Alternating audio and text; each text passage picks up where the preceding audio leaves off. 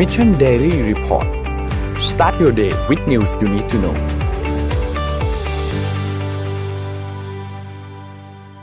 สวัสดีครับ ขอต้อนรับทุกท่านเข้าสู่ Mission Daily Report นะครับ วันนี้วันที่ 3 กันยายนนะครับ เป็นวันศุกร์แล้วนะครับ ก็อยู่กับพวกเรา 3 คนนะครับ สวัสดีครับ สวัสดีครับไม่มีพี่ปิ๊กแท็บสวัสดีคุณคโทรับมัสสวัสดีเอ็มครับเอ็มครับอ่าครับวันนี้พี่ค่ะปิ๊กมาท่าแซะเลยนะครับ เปิดมาแต่หัววันแบบนี้ก็ อ่า แฟนๆก็รอชมกันได้เลยวันนี้นะไม่ต้องบอกว่าเมื่อวานนี้บรรยากาศในสภาบอกว่าต้องบอกว่า โอ้โอ้ยโหเรียกว่าเรียกว่าดีเดืกอดว่าฮะเอาไปสร้างซีรีส์ได้ประมาณร้อย EP อะเกี่ยวกับสภาไทยเนี่ยใช่ครับค่อนข้างอ่าเป็นบรรยากาศที่เดือดกว่าวันก่อนอัๆนที่แรกผ่านอีกมาอืมอืมนะครับ ก็ไม่ไหวอ่าจะสรุปกันแบบคร่าวๆหรือว่าเอ็มรายงานตัวเลขก่อนไหเอ็มมตัวเลขก่อนอะตัวเลขก่อนตัวเลขแล้วกันก่อนเลยค่ะครับอืมอ่าเป็นผู้ติดเชื้อรายใหม่นะคะ เมื่อวานนี้เนี่ย หนึ่งหมื่นเจ็ดพันหกร้อยเจ็ดสิบสี่รายนะคะ แล้วก็คิดเป็น positive rate ประมาณสี่สิบเอ็ดจุดห้าหนึ่งเปอร์เซ็นถ้าเทียบกันระหว่างผู้ติดเชื้อย้อนหลังเจ็ดวันกับตรวจตรวจเชื้อเฉลี่ยย้อนหลังนะคะ ก็คือเราตรวจลดลงแหละ ผู้ติดเชื้อก็เลยลดลงตามนะคะ แต่ว่าอันนี้คือคือต้องบอกไว้ก่อนว่าพบเชื้อย้อนหลังเจ็ดวันตัวเลขอันนี้คือผิดพลาดนิดนึงนะคะ คือ source เอามาจาก source เลย source เราเป็นแบบนี้แต่ว่าเอ็มเห็นแล้วว่า positive rate มันมันไม่ตรงนะคะ อย่างไรก็ตามค่ะ ก็หนึ่งหมื่นเจ็ดพันหกร้อยเจ็ดสิบสี่นะคะ ก็ทุกคนต้องระวังตัวค่ะ ผู้ได้รับการฉีดวัคซีนค่ะใช่ผู้ได้รับการฉีดวัคซีนภาพภาพถัดไปเลยค่ะ ฉีดไปทั้งหมด33ล้าน4แสน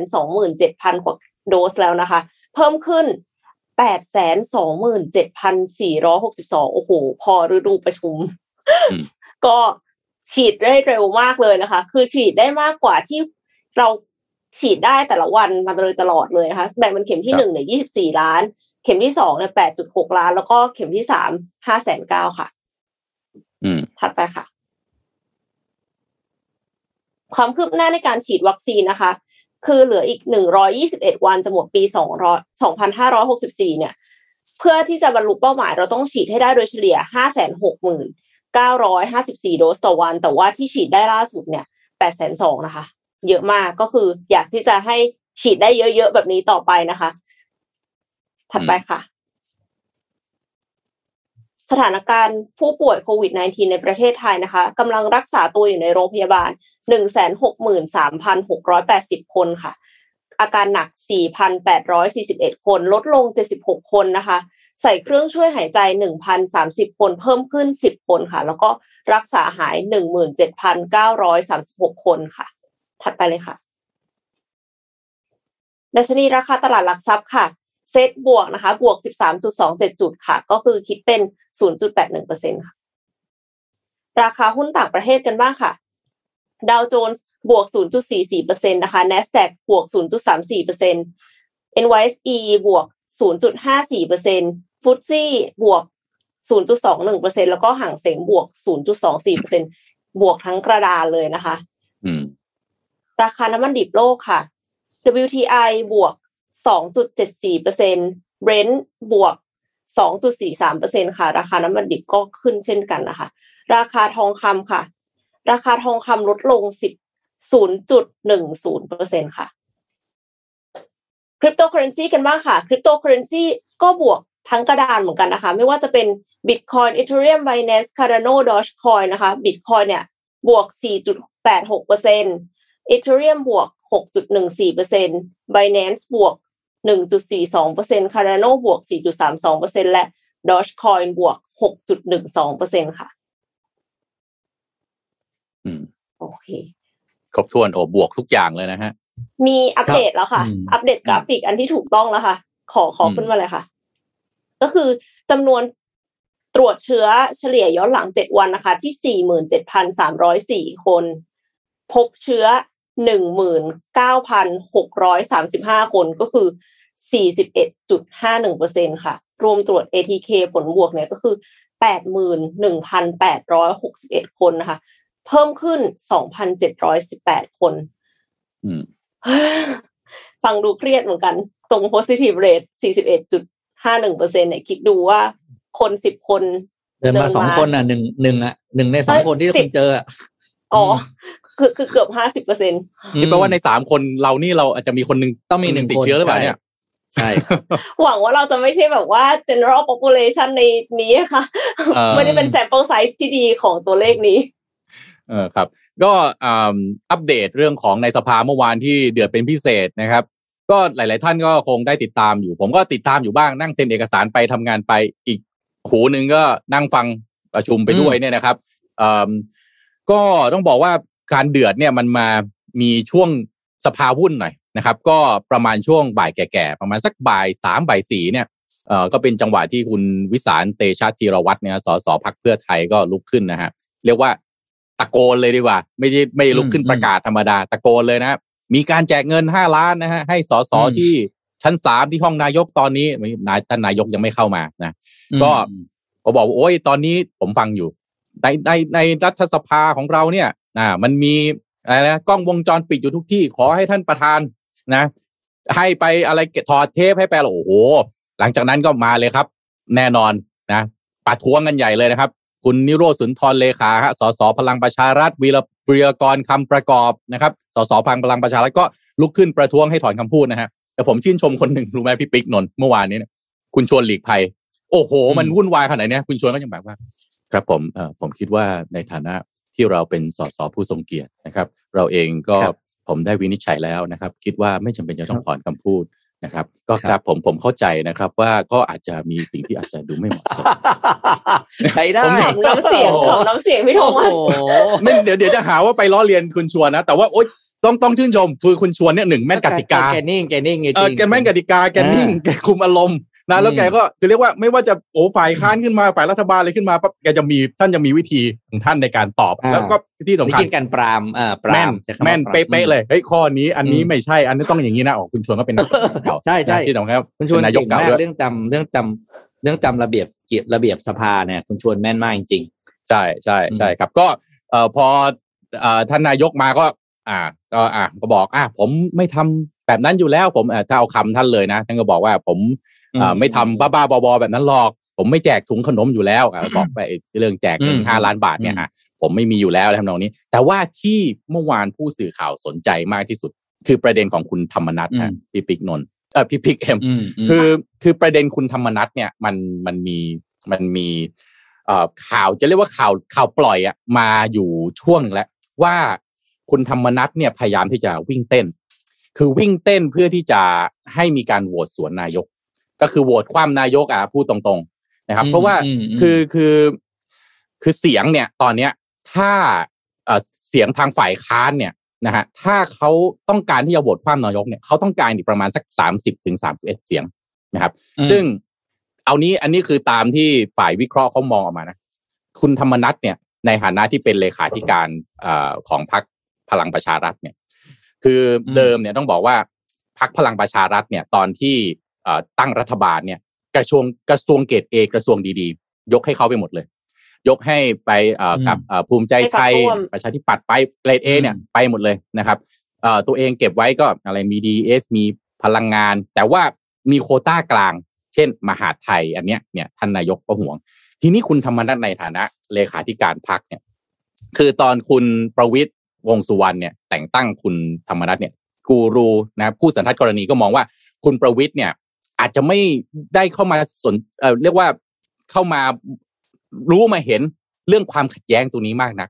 พอตั้งคุณธรรมนัฐขึ้นมาปั๊บเนี่ย คุณธรรมนัฐเองก็พยายามที่จะวิ่งเต้นเพื่อที่จะอะไรฮะดึงโคต้า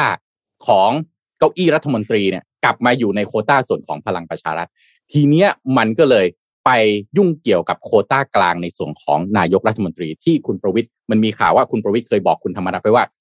ไปจัดการเก้าอี้ได้นะ แต่อย่าไปยุ่งกับ เก้าอี้กลางของนายกโอ้แต่รูปนี้ทีมงานเลือกมาก็ช่างแหมแหมสรรหารูปจริงๆนะท่านนายกกับเขาเรียกคุณธรรมนัฐเนี่ยมองนะฮะมีการมองค้อนมองค้อนใช่ธรรมนัฐเล็กๆใช่อ่าใช่อืมทีนี้มันก็เลยก็เลยอืมเป็นประเด็นว่าเมื่อวานนี้เนี่ยวิ่งเต้นกัน แล้วก็มีสี่ชอนะฮะคือสี่ผู้ช่วยรัฐมนตรีก็วิ่งกัน คุณนักข่าวก็ไปถามคุณธรรมนัฐว่าเฮ้ยประเด็นไอ้เรื่องของการวิ่งเต้นเพื่อจะโหวตคว่ำหรือโหวตสวนท่านนายกเนี่ย เป็นอะไรยังไงนะฮะก็น้ำเสียงขึงขังทั้งคู่ไปสัมภาษณ์ทนายกทนายกก็บอกว่าเฮ้ยการที่คุณจะมาโหวตคว่ำนายกตอนนี้เนี่ยมันเหมาะสมไหมมันไม่เหมาะสมนะอ่าควรจะรู้บ้างมันไม่ใช่ลูกผู้ชายโอ้ยแบบคำพูดก็เรียกว่าขึงขังรุนแรงเลย ไปถามคุณธรรมนัฐอ่าคุณธรรมนัฐแรกๆก็เสียงขึงขังรุนแรงนะครับพอช่วงหัวค่ำเนี่ยก็มีข่าวว่าประมาณสักทุ่มห้าสิบผมนั่งรายงานข่าวอยู่ที่ Workpoint TV ก็บอกเอ่อ Workpoint Today ก็มีกระแสข่าวมาบอกว่าคุณธรรมนัฐเนี่ยยอมถอยแล้วจะไม่จะไม่โหวตสวนแล้ว นะครับ แล้วก็กำลังปิดห้องนะครับ เคลียร์กับกลุ่มสีชออยู่นะครับ อันนี้คือข่าวที่ออกมาเมื่อวานนี้ว่าสุดท้ายเนี่ยเป็นไปได้ว่าคุณธรรมนัฐน่าจะถอย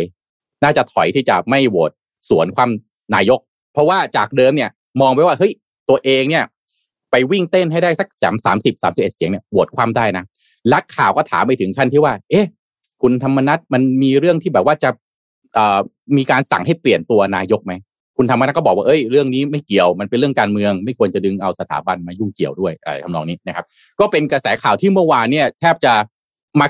กลบนะเรื่องของการอภิปรายอืมใช่มากรบเรื่องการอภิปรายไปเลยนะครับ ในขณะที่ช่วงหัวค่ำนะฮะก็จะเป็นเอ่อการอภิปรายของเรียกว่าเอ่อผู้อภิปรายในระดับที่เอ่อตัวตัวแรงตัวเรียกว่าตัวตัวไฮที่ไลท์ไฮไลท์ไฮไลไฮท์ไลท์อะขออภัยพวกอ่าไฮไลท์อืม คุณทิมพิธาขึ้นมาประมาณอืมทุ่มสองทุ่มนะฮะโอ้โหคุณทิมพิธาอืมก็มาเลยครับไฟเซอร์โควัค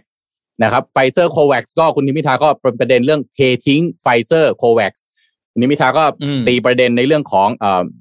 เอ่อไฟเซอร์ที่โอ้มาถึงแล้วทำไมเขาติดต่อมาที่ประเทศไทยทำไมประเทศไทยไม่สนใจเราไม่ตอบเขาอะไรอย่างงี้ทำไมไม่ เออทำไมไม่ เอ่อทำตัวเหมือนดประชุก็ไม่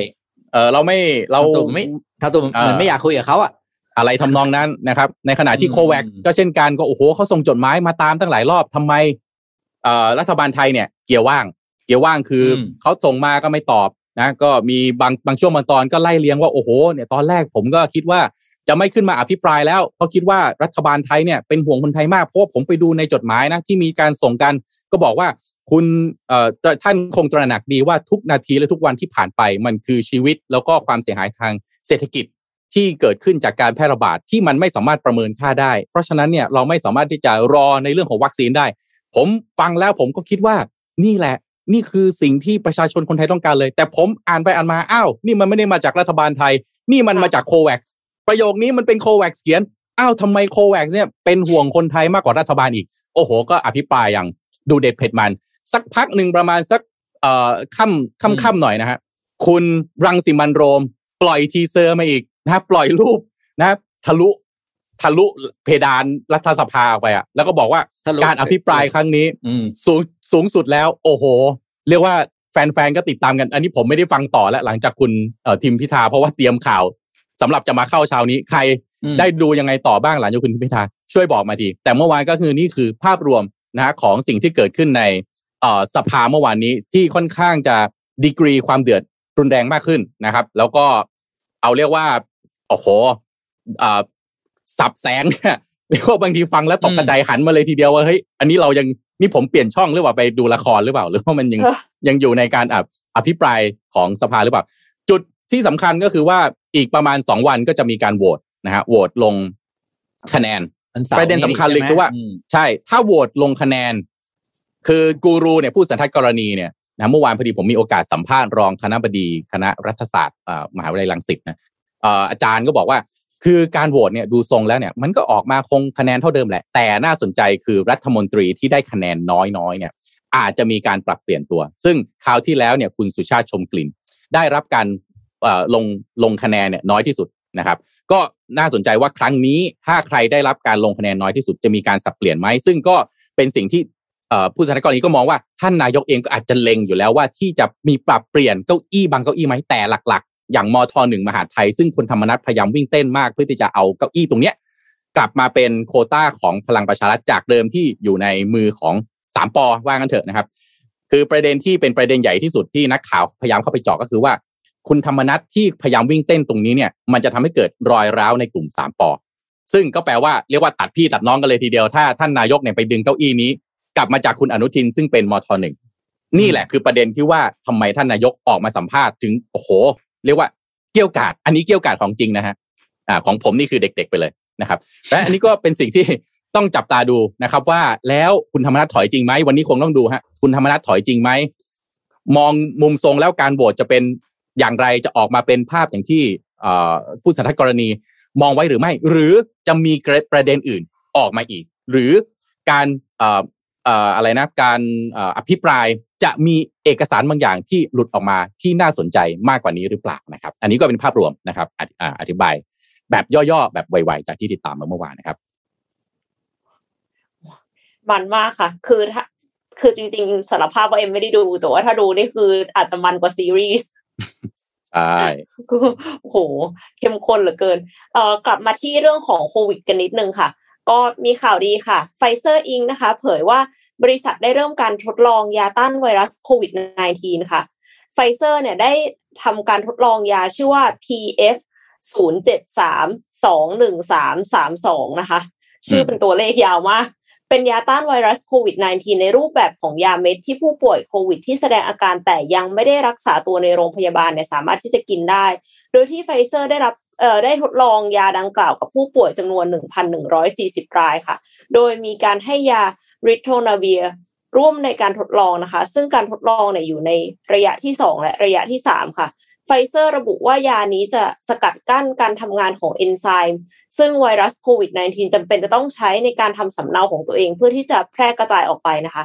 นอกจากนี้ยังมีบริษัท Merck Co ที่ร่วมกับ Ridgeback Biotherapeutics ที่ทดลองยาต้านโควิด -19 ชนิดรับประทานเช่นเดียวกัน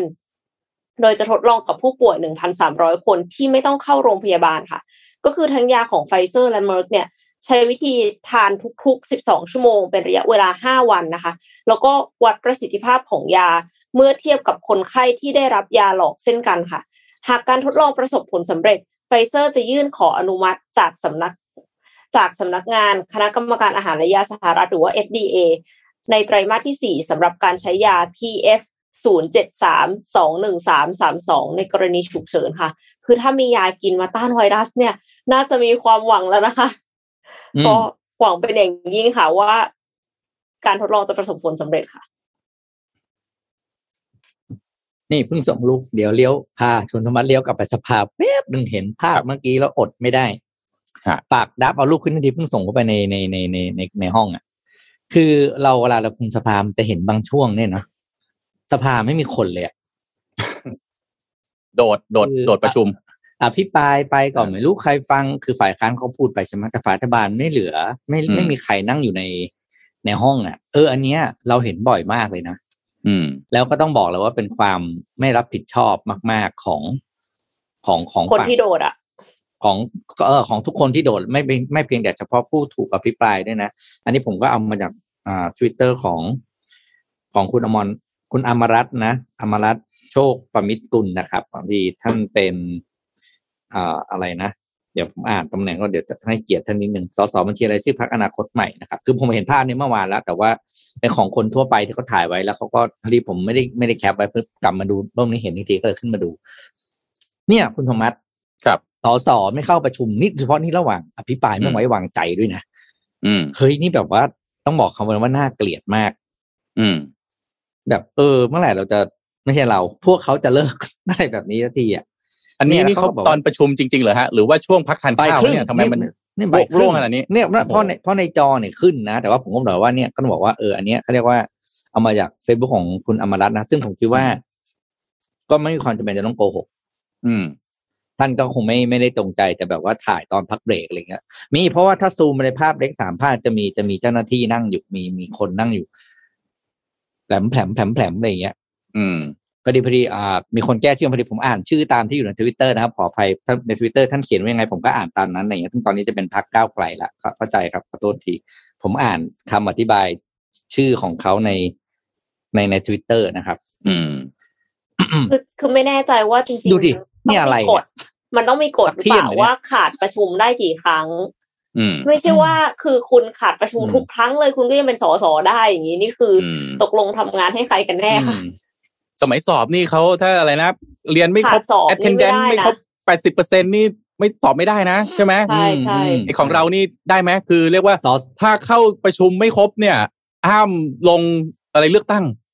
ตัดสิทธิ์เลือกตั้งเลยใช่ไหมเขาเรียกอะไรนะ อะไรนะเขาเรียกเออออะไรวะเขาเรียกเหมือนกับเช็คชื่อแทนกันแล้วก็ออกไปอะไรอย่างเงี้ย อ๋อโอ้เสียบัตรแทนกันนี่อันนี้พ้นสภาพเลยนะเมื่อก่อนอันเนี่นี้ยพ้นสภาพเลยเมื่อก่อนนี่มีหนีแล้วก็เงียบไปแต่ว่าที่นี้ไม่ค่อยเข้าใจนะทำไมสสชอบมีอภิสิทธิ์อะไรอืมไม่ใช่ไม่ใช่คุณประสิทธิ์นะมีอะไรมีมีอะไรคุ้มครองส่วนตัวอะไรบางอย่างอ่าไม่ได้เอกสิทธิ์ลงโทษเอกสิทธิ์ไม่ได้คุ้มครองเออเอกสิทธิ์ครับอะไรเงี้ยเอออืมเอ็มว่าควรจะเอาไม่ไหว facial อุ้ม facial detection มาจับได้แล้วนะคะ คือจะมาเสียบบัตรอะไรกันอะคือสองเออกล้องก็เห็นอยู่แล้วอะว่าใครนั่งอยู่ใครไม่ได้นั่งอยู่แล้วคือตำแหน่งถูขอกงต้องแต่ละพักก็รู้อยู่แล้วอย่างเงี้ยอ่า เลิกเสียบบัตรได้แล้วถูกต้องใช้ใช้จับหน้าเลย แล้วก็ใช่นับชั่วโมงเลยดีกว่าอืมนั่งอยู่กี่นาที เสร็จแล้วเนี่ยเปิดข้อมูลมาเลยว่าวันนี้นะฮะเอ่อท่านนี้นั่งอยู่กี่นาทีคิดเป็นกี่เปอร์เซ็นต์ของเอ่อเวลาในการประชุม แล้วก็ที่สำคัญมีอะไรนะ participation ไหมอ่า หรือว่าเล่นมือถือตลอดเวลา เอาเล่นมือถือนี่อาจจะตอบได้ว่าอ๋อกำลังช่วยเหลือพี่น้องประชาชน research ข้อมูลอยู่อะก็เป็นไปได้อืมอะไรน้อยเอ็มพูดถึงเรื่องวัคซีน เมื่อวานนี้ในอภิปรายสภาก็มีฮะ เปิดมาเลยครับจำเดือนกุมภาจำได้ไหมฮะที่อภิปรายสภา มีสัญญาแอสตราเซเนกาเปิดมาจำได้ไหมเขาเปิดมาปั๊บอ่าถมดำเทียบดำๆเลยใช่แทบจะไม่เหลืออะไรให้อ่านเลย ขอโทษฮะครั้งนี้ฝ่ายค้านครับ เอาสัญญาแอสตราเซเนกาฉบับไม่ถมดำมาเปิด โอ้โห นี่แหละอืมคนรอฟังกันหมดเมื่อวานก็เป็นอีกประเด็นหนึ่งเป็นประเด็นใหญ่นะครับ ทีนี้ผมชวนคุณผู้ฟังทุกท่านมาฟังว่า detail ของสัญญาแอสตราเซเนกาฉบับไม่คาดดำ เป็นยังไงบ้างอืมนะครับ เพราะว่าคราวที่แล้วเนี่ยเปิดออกมาปั๊บอ้าวโอ้โหเอออย่างนี้จะเปิดคนก็ดีว่ารอเลย รอเลยเฮ้ยอ่ามันมันขนาดไหนเอาถมดำมาเพียบงวดนี้ครับก็สัญจำนวนวัคซีนเนะฮะในการทำสัญญาแรกเริ่มที่เซ็นสัญญาเนี่ย 12 มกราคม 2564 สั่งวัคซีนตอนนั้นนะ 12 มกราคมเนี่ย 26 ล้านโดสนะครับ ก่อนจะมาเพิ่มเป็น 35 ล้านโดสเดือนพฤษภาคม ถ้าดูเอาเฉพาะตรงข้อนี้นะ คุณอนุทินชาญวิรกุลนะฮะยืนขึ้นตอบกระทู้ในสภา ถ้าดูจะถ้าจำคลิปนั้นได้ วัคซีนเต็มแขนคนไทยแล้วครับ นั่นคือเดือนกุมภาแต่ตอนนั้นนะสั่งเดือนมกราคมแบบสามยี่สิบหกล้านโดสเองยี่สิบหกล้านโดสเองนะคุณผู้ฟังทุกท่านนะครับ แล้วก็อืมมาเพิ่มทีหลังเป็นสามสิบห้าล้าน เพิ่มอีกประมาณสักเก้าล้านโดสนะครับ ในเดือนพฤษภาคมนะฮะราคาวัคซีนนะครับ ที่เฮ้ยมองกันว่าที่ไม่เปิดเนี่ย ที่รัฐบาลไม่เปิดเนี่ย เพราะว่าซื้อมาแพงกว่าที่อื่นแน่นอนอะพอเปิดออกมาแล้วนะครับกำหนดราคาอยู่ที่ 5 ดอลลาร์ต่อโดสนะครับก็ประมาณสัก 150 บาทนะฮะรวมก็ประมาณก็ 130 ล้านเหรียญสหรัฐประมาณ 4,200 ล้านบาทนะครับแบ่งการจ่ายเป็น 2 รอบนะฮะตามสัญญาข้อ 5.3 ก็คือวางมัดจำก่อน 60เปอร์เซ็นต์นะฮะเป็นเงิน 78 ล้านเหรียญประมาณ 2,500 ล้านบาทนะครับอีก 40%ก็ในสัญญาระบุว่าให้ทยอยจ่ายตามจำนวนวัคซีนที่บริษัทส่งมอบนะครับอย่างไรก็ดีฮะมติเดือน มติคอรมอเดือนกุมภาพันธ์เนี่ยก็ระบุว่าจะเป็นการแบ่งจ่ายทุกๆ 3 เดือน ก็ไม่แน่ใจว่าไม่แน่ชัดในนี้ในสัญญาว่ามีการตกลงกันภายหลังหรือไม่อย่างไร เพราะว่าในสัญญามันกำหนดไว้อย่างหนึ่งนะครับ ตอนที่มีการเปิดตัวถมดำเนี่ยคือเราทราบว่าถ้ารัฐบาลไทยจ่ายเงินล่าช้าเนี่ยต้องจ่ายดอกเบี้ยนะครับแต่ตอนนั้นไม่เห็นตัวเลขว่าเป็นยังไงอะพอมาเปิดก็โอเค เห็นแล้วอัตราดอกเบี้ยที่ต้องจ่ายคือตามที่ธนาคารแห่งชาติกำหนดณเวลานั้นแต่ไม่เกิน 7.5%ต่อปีนะครับ ทีนี้ข้อที่น่าสนใจเลยคือเรื่องนี้ฮะ คือในสัญญาเนี่ยมันเพิ่งทราบกันว่าไม่มีการกำหนดความรับผิดของ a s t r a z เซ e c a กรณีส่งวัคซีนช้านะครับ ตอนที่เอกสารเนี่ยออกมาเนี่ยอ่านแล้วอ่านอีกนะฮะก็ไม่พบเอ่อกำหนดเวลาในการจะส่งวัคซีน ไม่มีกำหนดอายุสัญญาสัญญานะครับ จากเดิมที่เข้าใจว่าไม่ได้มีกำหนดโทษกรณีส่งช้าเฉยๆ อันนี้คือไม่มีกำหนดเลยว่าส่งเมื่อไหร่ ส่งเมื่อไหร่ก็ได้อะนะครับ จากข้อ 4 เนี่ยพอไม่มีกำหนดเวลาก็กลายเป็นว่าไม่มีกำหนดความรับผิดของ a s t r a z เซ e c a กรณีส่งวัคซีนช้า นอกจากนี้ไม่มีกำหนดอายุสัญญาด้วยนะครับกำหนดไว้ในข้อ 12 เพียงว่าสัญญาสิ้นสุดเมื่อส่งของครบหมดแล้ว ซึ่งจะหมายถึง 10 ปี 20 ปีก็ได้ถ้าแบบนี้นะฮะถ้าดูตามตัวหนังสือเลยเนี่ยนะครับ ก็จากกรณีที่ไทยต้องวางเงินมัดจำนะฮะตลอดทั้งสัญญาไม่พบเงื่อนไขว่าหากไม่มีการส่งมอบวัคซีนจะมีบทกำหนดอย่างไร หมายความว่าประเทศไทยต้องรับความเสี่ยงเอง และอาจไม่ได้รับเงินมัดจำคืนนะครับ จากที่เคยสรุปใน ฉบับถมดำมาก่อนแล้วเนี่ยก็พบว่าหลายส่วนเนี่ยเป็นข้อที่อาจจะเสียเปรียบพอสมควรเลยแหละของรัฐบาลไทยที่อาจจะไม่ได้มีเนื้อหาแตกต่างจากเดิมมากนักนะฮะสิ่งที่รัฐบาลไทยต้องรับผิดชอบมีอะไรบ้างนะครับ ต้องเสียค่าจัดเก็บ ค่าส่งวัคซีน ค่าทำลายวัคซีนกรณีไม่สามารถส่งสินค้าได้ตามกำหนด ค่าใช้จ่ายในการขายต่อ กรณีที่ต้องขายต่อให้บุคคลที่ 3 ค่าตรวจแลบกรณีต้องตรวจสอบว่าวัคซีนมีตำหนิหรือไม่ ค่าเรียกคืนสินค้า กรณีมีการเรียกคืนสินค้า ไปจนถึงค่าสินใหม่ทดแทน กรณีมีมีผู้ได้รับผลกระทบจากวัคซีนแล้วก็เกิดมีการฟ้องร้องเกิดขึ้นนะครับ ก็มีเพียงกรณีที่วัคถ้าผลิตวัคซีนออกมาแล้วเนี่ยขาดทุนนะครับ ที่เดิมเนี่ยกำหนดว่ารัฐบาลไทยต้องจ่ายค่าชดเชยให้บริษัทแอสตราเซเนกาซึ่งคนก็ตกใจว่าไอ้คำว่าชดเชยเนี่ยเพดานมันอยู่ตรงไหน มันต้องจ่ายแบบไม่มีที่สิ้นสุดหรือเปล่าครับพอเปิดถมดำออกมาแล้วก็พบว่ามีการกำหนดเพดานเอาไว้นะครับ ว่ากรณีที่ราคาเกินหรือต่อโดสเนี่ยเลือกจ่ายได้ว่า เลือกได้ว่าจะจ่ายเงินเพิ่มแล้วรับวัคซีนจำนวนเท่าเดิม หรือไม่จ่ายเงินแล้ว ไม่จ่ายเงินเพิ่มแล้วได้จำนวนน้อยลงตามมูลค่า อันนี้ก็คืออีกหนึ่งไฮไลท์เมื่อวานที่เปิดเอกสารออกมานะครับแอสตราเซเนกาฉบับไม่ถมดำนะครับ ขอขอถามแบบ ไม่มีความรู้อืมคือว่าเอ็มเอ็มเข้าใจนะ ว่าการทำสัญญาปกติเนี่ย มันต้องมีชัดเจนว่ามันถึงเมื่อไหร่ ต้องส่งมอบเมื่อไหร่ ถ้าไม่ส่งมอบ จะมีบทลงโทษอย่างไรนะคะ แต่ว่าอันเนี้ยคือเอ็มรู้สึกว่าเราเสียเปรียบอยู่หรือเปล่าไงหมายความว่าคำว่าเราเสียเปรียบอยู่หมายความว่าเอ่อการ bargaining power อะเราไม่เท่ากับฝั่งอืมที่เป็นผู้ผลิตวัคซีนหรือเปล่า เราก็เลยตะขอตั้งข้อสังเกตว่า ถ้าสมมุติว่าเรารู้ว่าสัญญาของประเทศอื่น มันเป็นยังไงอืมก็อาจจะเอามาเทียบได้ว่า เอ้าทำไมทีของประเทศอื่นเขาถึงมีแบบนี้ แล้วมันอืมประเทศเราไม่มีอะไรอย่างเงี้ยค่ะ มากกว่าจะเป็นแบบไปเทียบกับสัญญาทั่วไปที่ไม่ใช่การซื้อวัคซีนอะไรอย่างเงี้ยอืมก็อันนี้ก็เป็นประเด็นที่พี่พูดเมื่อวานเหมือนกันพี่ก็บอกว่าเอ่ออาจจะต้องให้ความเป็นธรรมคือ อันเนี้ยอาจจะต้องเปรียบเทียบกับถ้าเราซื้อวัคซีนของที่อื่น condition มันก็ประมาณนี้หรือเปล่ามอันเนี้ยก็ต้องมาเปรียบเทียบแต่ก็น่าสนใจว่าก็เขาถามมาตั้งนานทำไมรัฐบาลบอกไม่ได้ บางเรื่องเนี่ย มันมีวิธีไหมในการจะสื่อสารออกมา แทนที่จะแบบไม่บอกอะไรเลยใช่ไหมฮะซึ่งเรื่องนี้มันเป็นเรื่องที่เรียกว่า มัน high concern อะ ทุกคนก็ให้ความสนใจหมดใช่ไหมฮะแล้วก็เรื่องความเชื่อมั่นด้วยเราก็พูดอืมแบบเป็นกลางเพราะเราไม่เคยเห็นเรื่องราวตั้งแต่ต้นอืมทุงสัญญาแบบสัญญาแบบอะไรสัญญาซื้อแอสตราเซเนการอบนี้เนี่ย ถ้าถ้าประเทศอื่นซื้อกับแอสตราเซเนกาแล้วทำสัญญาเหมือนกันกับแบบนี้ด้วยเงื่อนไขแบบนี้นะอืมเออ อย่างเงี้ยรัฐบาลไทยไม่ผิดอืมอืมเพราะว่าใช่นาทีนั้น นาทีนั้นทุกคนอยากได้วัคซีน วัคซีนเป็นอืมวัคซีนใหม่ ผู้ผลิตก็อาจจะไม่สามารถจะคอมมิตเรื่องการส่งมอบเรื่องอะไรทุกทุกอย่างมันมีหลายหน้าบ้างหลายหลายหลายหลายหลายเรียกมันออกมาเป็นหลายมุมได้หลายหลายด้านอะ เพราะฉะนั้นถ้าเกิดว่าอ่าอเมริกาญี่ปุ่นจีนอะไรอืมทุกคนแล้วแต่ประเทศนะแล้วแต่คุณจะนึกชื่อออกทำอืมสัญญาแบบเดียวกันเลยอย่างเงี้ยรัฐบาลไทยไม่ผิด อืม แต่ว่าเพราะทุกถ้าคนพูดก็ทั่พูวดโลไปกเนี่ยทำสัญญาเงื่อนไขเดียวกัน ในยุโรปเนี่ยอืมเขาก็มีปรับนะ ปรับแอสตรานะ ถ้าเราอ่านข่าวกันอยู่ถ้าจำได้ใช่ไหมใช่เอ๊ะแปลว่าสัญญาเขาอาจจะไม่เหมือนเราหรือเปล่า ใช่เพราะฉะนั้นคือแปลว่าถ้าสัญญาใช่คุณไหมไม่เหมือนกัน แล้วคุณยิ่งปิดเนี่ย มันจะเหมือนที่คุณธรรมะพูดไงอืม เออ คุณเนี่ยถมดำมาเนี่ย แล้วก็มันยิ่งทำให้คนอยากสรู้งว่าทำสัไมยก็อยากจะรู้ว่าหลังเออโถงดำคืออะไรอืมความลับเนี่ยอื้อหืออะไรที่เป็นความลับนี่คนยิ่งอยากรู้ใหญ่เลยนะคะ มีอ่าคอมเมนต์มาเหมือนกันที่พี่พี่โทมัสบอกว่าอะยุโรปปรับแอสตราเซเนกาแล้วแต่ว่าอ่าก็ใช่คืไหมออืม แสดงว่าความสามารถในการคือต่อรก็องเลยของเรานั้นเหมือนกับที่เราเหมือนกับที่เราเคยคุยเนี่ยผมว่าไม่รู้คุยในใครข่าวหรือสนทนาทางที่บอกว่าโอ้โหทำไมภาครัฐไทยเวลาทำสัญญาอะไรกับเอกชนนะไม่มีไม่เคยได้เปรียบเลย อย่าว่าอืมคืออันนี้ผมไม่อยากใช้คำว่าได้เปรียบนะ ไม่เคยเขาเรียกว่า สมเหตุสมผลนะเออใช้คำนี้แล้วกันไอ้คำว่าได้เปรียบนี่มันก็อาจจะดูนี่ไปเหมือนเราไปเอาเปรียบเขานะผู้สัญญาเนี่ยไม่ไม่เคแต่ว่ายถ้าเป็นสมถ้าเหเป็นตุเอสมกผชลนแบบเล็ก ๆ ในเมืองไทยอีกเรื่องหนึ่งอะพี่โอ้ปิ๊กโหลองคุณไปประมูลงานทั่วไปของภาครัฐสิเอาของกรมอืมของอะไรหน่วยงานต่างทุกอย่างเป๊ะๆผมไปรัฐผมว่าผมเป็นเจ้าของหน่วยงานคุณโทมัสมายื่นซอง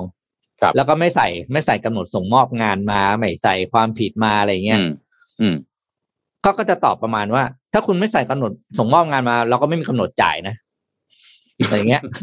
อืม ไม่มีกำหนดตรวจรับมันจะจ่ายคุณได้ยังไง แล้วเขาก็ไล่เรากลับบ้านมาแล้วก็ไปเขียนเอาใหม่ อืม ซึ่งจริงเวๆแบลาบนั้นจะน่ะมันก็สมเหตุสมผลสำหรับการอืมดีลปกติใช่ไหมอืคะมแต่ว่าเออในกรณีเนี้ยมันดันใจไม่มี ก็ผมว่าก็ต้องถือว่าเป็นแฟร์แหละนะฮะ ก็คืออมความแฟร์นั่นแหละเป็นสิ่งที่ควรจะควรจะให้ มีคือมันเป็นเรื่องการ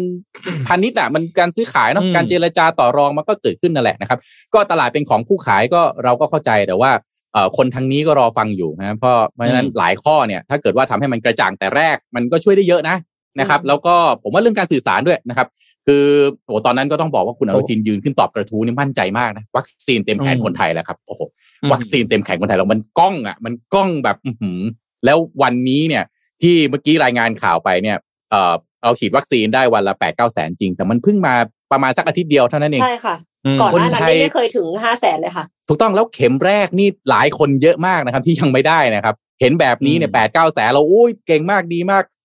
ต้องอย่าลืมนึกถึงคนที่เข็มแรกยังไม่ได้ด้วยนะครับ ไม่ที่มันมาช่วงแปดแสนทุกวันเนี่ยสองสามวันนี้เพราะอะไรเวลาสมมติคุณโทมัสอภิปรายผมซอสอ่าแล้วมันตรีปิ๊กทำไม วัคซีน ฉีดไม่ทัน ผมก็ลุกขึ้นบอกเลย ไม่เห็นนะไปดูวันนี้ฉีดวันละแปดแสนพูดได้เต็มปาก วันนี้ฉีดวันละแปดแสนอ๋อแต่ก่อนหน้านี้ไม่รู้นะอืมอ๋อเหนื่อย ไปดูข่าวอื่นของโลกกันบ้างเถอะอืมครับค่ะต่อเลยครับเอ่อ ไปดูเรื่องของญี่ปุ่นกันบ้างนะคะ กลับมาเบาๆนิดนึงค่ะ แต่ว่าเป็นยังอยู่ที่โควิด -19 เพราะว่ามันเป็นการ work from ชินกังเซ็นนะคะอืมญี่ปุ่นเนี่ยปรับตัวเข้าสู่ new normal โดย Central Japan Railway หน่วยงานดูแลรถไฟของญี่ปุ่น ประกาศเริ่มเปลี่ยนบูธสูบบุหรี่บนรถไฟชินกังเซ็นให้เป็นห้องสำหรับประชุมออนไลน์ในรถไฟบางสายค่ะ ส่วนที่นั่งอื่นๆเนี่ยก็มีการปรับให้เหมาะสมนะคะ โดยการมีแบบเหมือนกับว่าให้ คันที่นั่งทำงานไว้เลย แล้วก็แล้วก็มีคันที่แบบเอ่อมีความเร็ว Wi-Fi เพิ่มขึ้นนะคะ มีเมาส์ให้ยืม มีหมอนรองคอ มีหมอนรองคอมพิวเตอร์ แล้วก็มีไฟให้ชาร์จ มือถือชาร์จคอมได้ มีที่นั่งทำงานเป็นส่วนตัว มี phone booth ที่สามารถใช้ซูมได้ teleconference หรือว่าโทรศัพท์ได้ แล้วก็มีที่นั่งทำงานร่วมกันได้เหมือนเป็นเลาชในสนามบินในอนาคตด้วยค่ะ คือ ปรับตัวเยอะเหมือนกันนะคะสำหรับชินกังเซ็นครั้งนี้คือไม่ได้ปรับเรื่องความเร็ว แต่ว่าปรับเรื่องการใช้ space ภายในรถไฟเพื่อที่จะให้เหมาะสมกับ new normal ค่ะ อืมครับพี่ปิ๊กมีข่าวไหมฮะ เดี๋ยวผมจะขั้นเจ็ดโมงครึ่งอ่าแฟนๆเรียกร้องเจ็ดโมครึ่ว่าก่อนเจ็ดโมงครึ่งก่อนอืมอะเจ็ดโมงครึ่งก่อนเลยใช่ไหมครับพี่พี่เอ่อเดี๋ยวนะเจ็ดโมงครึ่งก่อนเลยอะทีมงานเลยทีมงานเราทีมงานพร้อมไหมเจ็ดโมงครึ่งอะวันนี้ผมเอาเรื่องนี้ฮะ คืออยากจะเอา เรื่องดีๆ มาเล่ามาเล่าให้ฟังบ้างนะครับอืมอ่าอืมเอ่อเจ็ดโมงครึ่งวันนี้ผมก็เลยตั้งชื่อเนี่ยครับ Legend of Thai ครับ แปลว่าเอ่ออยากจะพูดถึงเรื่องของอะไรนะครับ คนไทยที่ไประดับโลกได้นะเป็นตำนานอืมที่เป็นตำนานนะครับ เอาเลยเอารูปยักษ์มายักษ์นี่คืออะไรฮะความยิ่งใหญ่ วัฒนธรรมอืมความเป็นไทย ไปประกาศความเป็นไทยนะครับ ว่าเฮ้ยเราก็เป็นคนตัวใหญ่เหมือนกัน เราไม่ใช่แบบ เราเป็นชาติเล็กๆ นะ แต่คนของเราเราก็เก่งเหมือนกันนะครับน่าใครบ้างที่เป็นบุคคลระดับโลก นี่ท่านนี้คนแรกเลยครับ ขอรูปต่อไปนะฮะน้องลิซ่าครับ นี่ระดับโลกของแท้นะฮะคุณลลิษามโนบาลนะฮะก็อ่าคุณเอ่อลิซ่าเนี่ยเปิดเกิดวันที่ 27 มีนาคม 2540 ปีต้มยำกุ้งพอดีเลยนะครับอืมเกิดที่บุรีรัมย์นะฮะแล้วก็เติบโตที่กรุงเทพมหานครนะฮะก็คุณลิซ่าเข้าวงการยังไงนะครับ ก็เมื่อปี 53 เนี่ยค่าย YG Entertainment จาก เกาหลีเนี่ยนะครับก็มาเปิดออดิชั่นที่ประเทศไทยนะฮะก็มีผู้สมัครเข้าไป 4,000 คนได้นะครับลิซ่าเป็นคนเดียวฮะที่สามารถผ่านการคัดเลือกจาก YG Audition นะครับ Thailand เนี่ยและได้เข้าไปเป็นศิลปินฝึกหัดของ YG เต็มตัวเมื่อวันที่ 11 เมษายน 2554 นะครับแล้วก็คุณลิซ่าเนี่ยก็เริ่มเป็นที่สนใจในปี 2555ฮะหลังจาก YG เขาอัปโหลดวิดีโอการเต้นของคุณลิซ่าเนี่ยลงบน YouTube ในคลิปชื่อ Who's That Girl นะครับแล้วก็ เพจเพลงชื่อดังนะครับ อย่าง Chart Data ล่าสุดเนี่ยนะฮะก็หลังจากนั้นนะฮะก็เรียกว่าตำนานของแท้เลยนะครับ คุณลิซ่านี่เรียกว่าเป็นระดับโลกนะครับ ไปได้ไกลถึงขนาดนั้นก็ต้องบอกว่าเดิมเนี่ยน้องลิซ่าเขาเป็นคนที่ชอบเรื่องของเอ่อเดอะไรนะเอ่อ Korea dance อยู่แล้ว พวกเอ่อเคป๊อปเนี่ยเป็นความสนใจอยู่แล้ว แล้วก็ฝึกฝนตัวเองมาอะไรเนี่ยนี่นะครับ สุดท้ายครับน่าล่าสุดเราก็รู้อยู่แล้วครับคุณน้องลิซ่าเนี่ยออกซิงเกิลเดี่ยวนะครับ แล้วก็ล่าสุดฮะเพจเพลงชื่อดังอย่างชัด Data นะฮะที่รายงานความความเคลื่อนไหวของชาร์ตเพลงทั่วโลกนะครับก็รายงานครับว่าซิงเกิลอัลบั้มลาลิซามาจากชื่อคุณลลิษาเนี่ยนะฮะสร้างประวัติศาสตร์ครั้งใหม่ครับ ภายในเวลาแค่ 4 วันเท่านั้นนะฮะ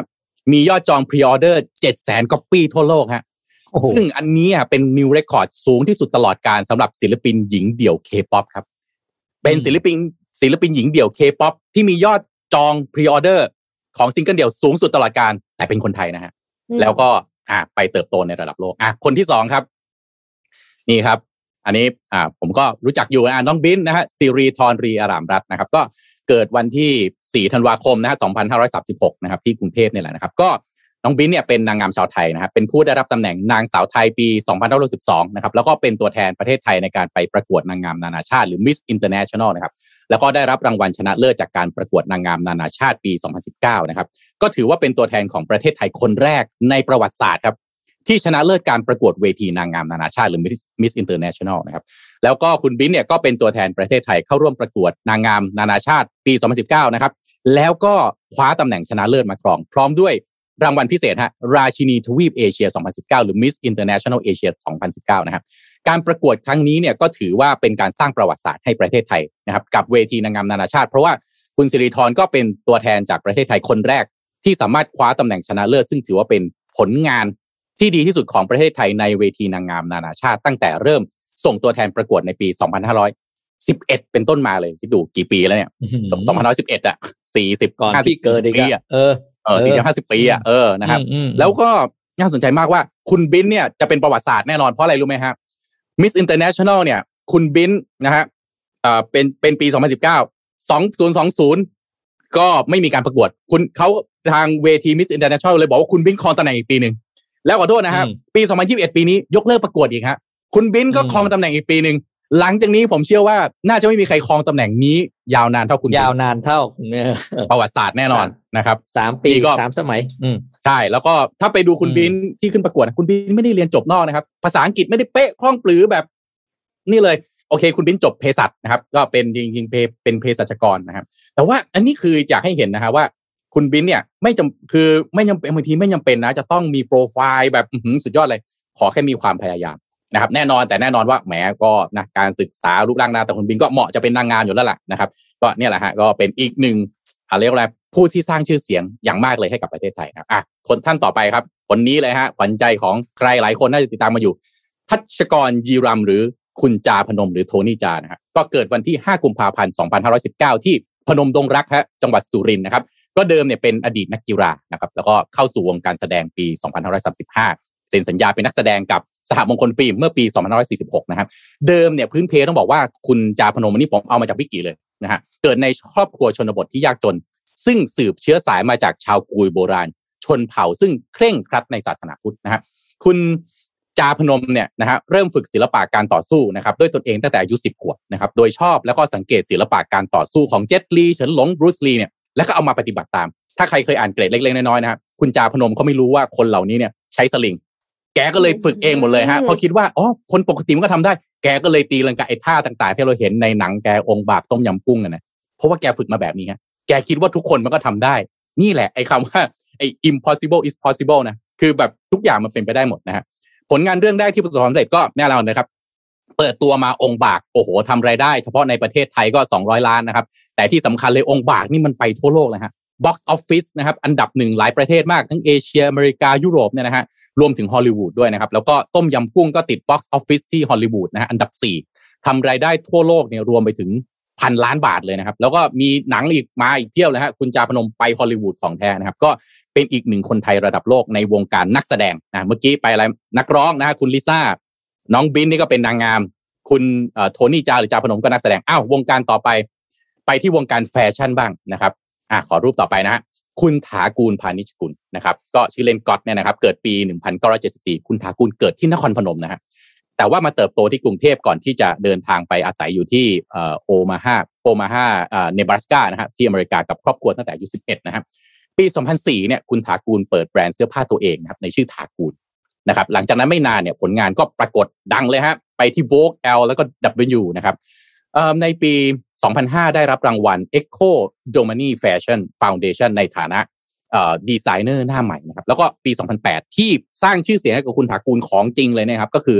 ในการชิงชัยในสนามเลือกตั้งประธานาธิบดีสหรัฐอเมริกาครับมิเชลโอบามาครับภรรยาของบารักโอบามาเลือกใส่ชุดของคุณถากูลเนี่ยสองครั้งนะครับ ครั้งแรกเดือนสิงหาคมปี 2008 นะครับเป็นชุดราตรี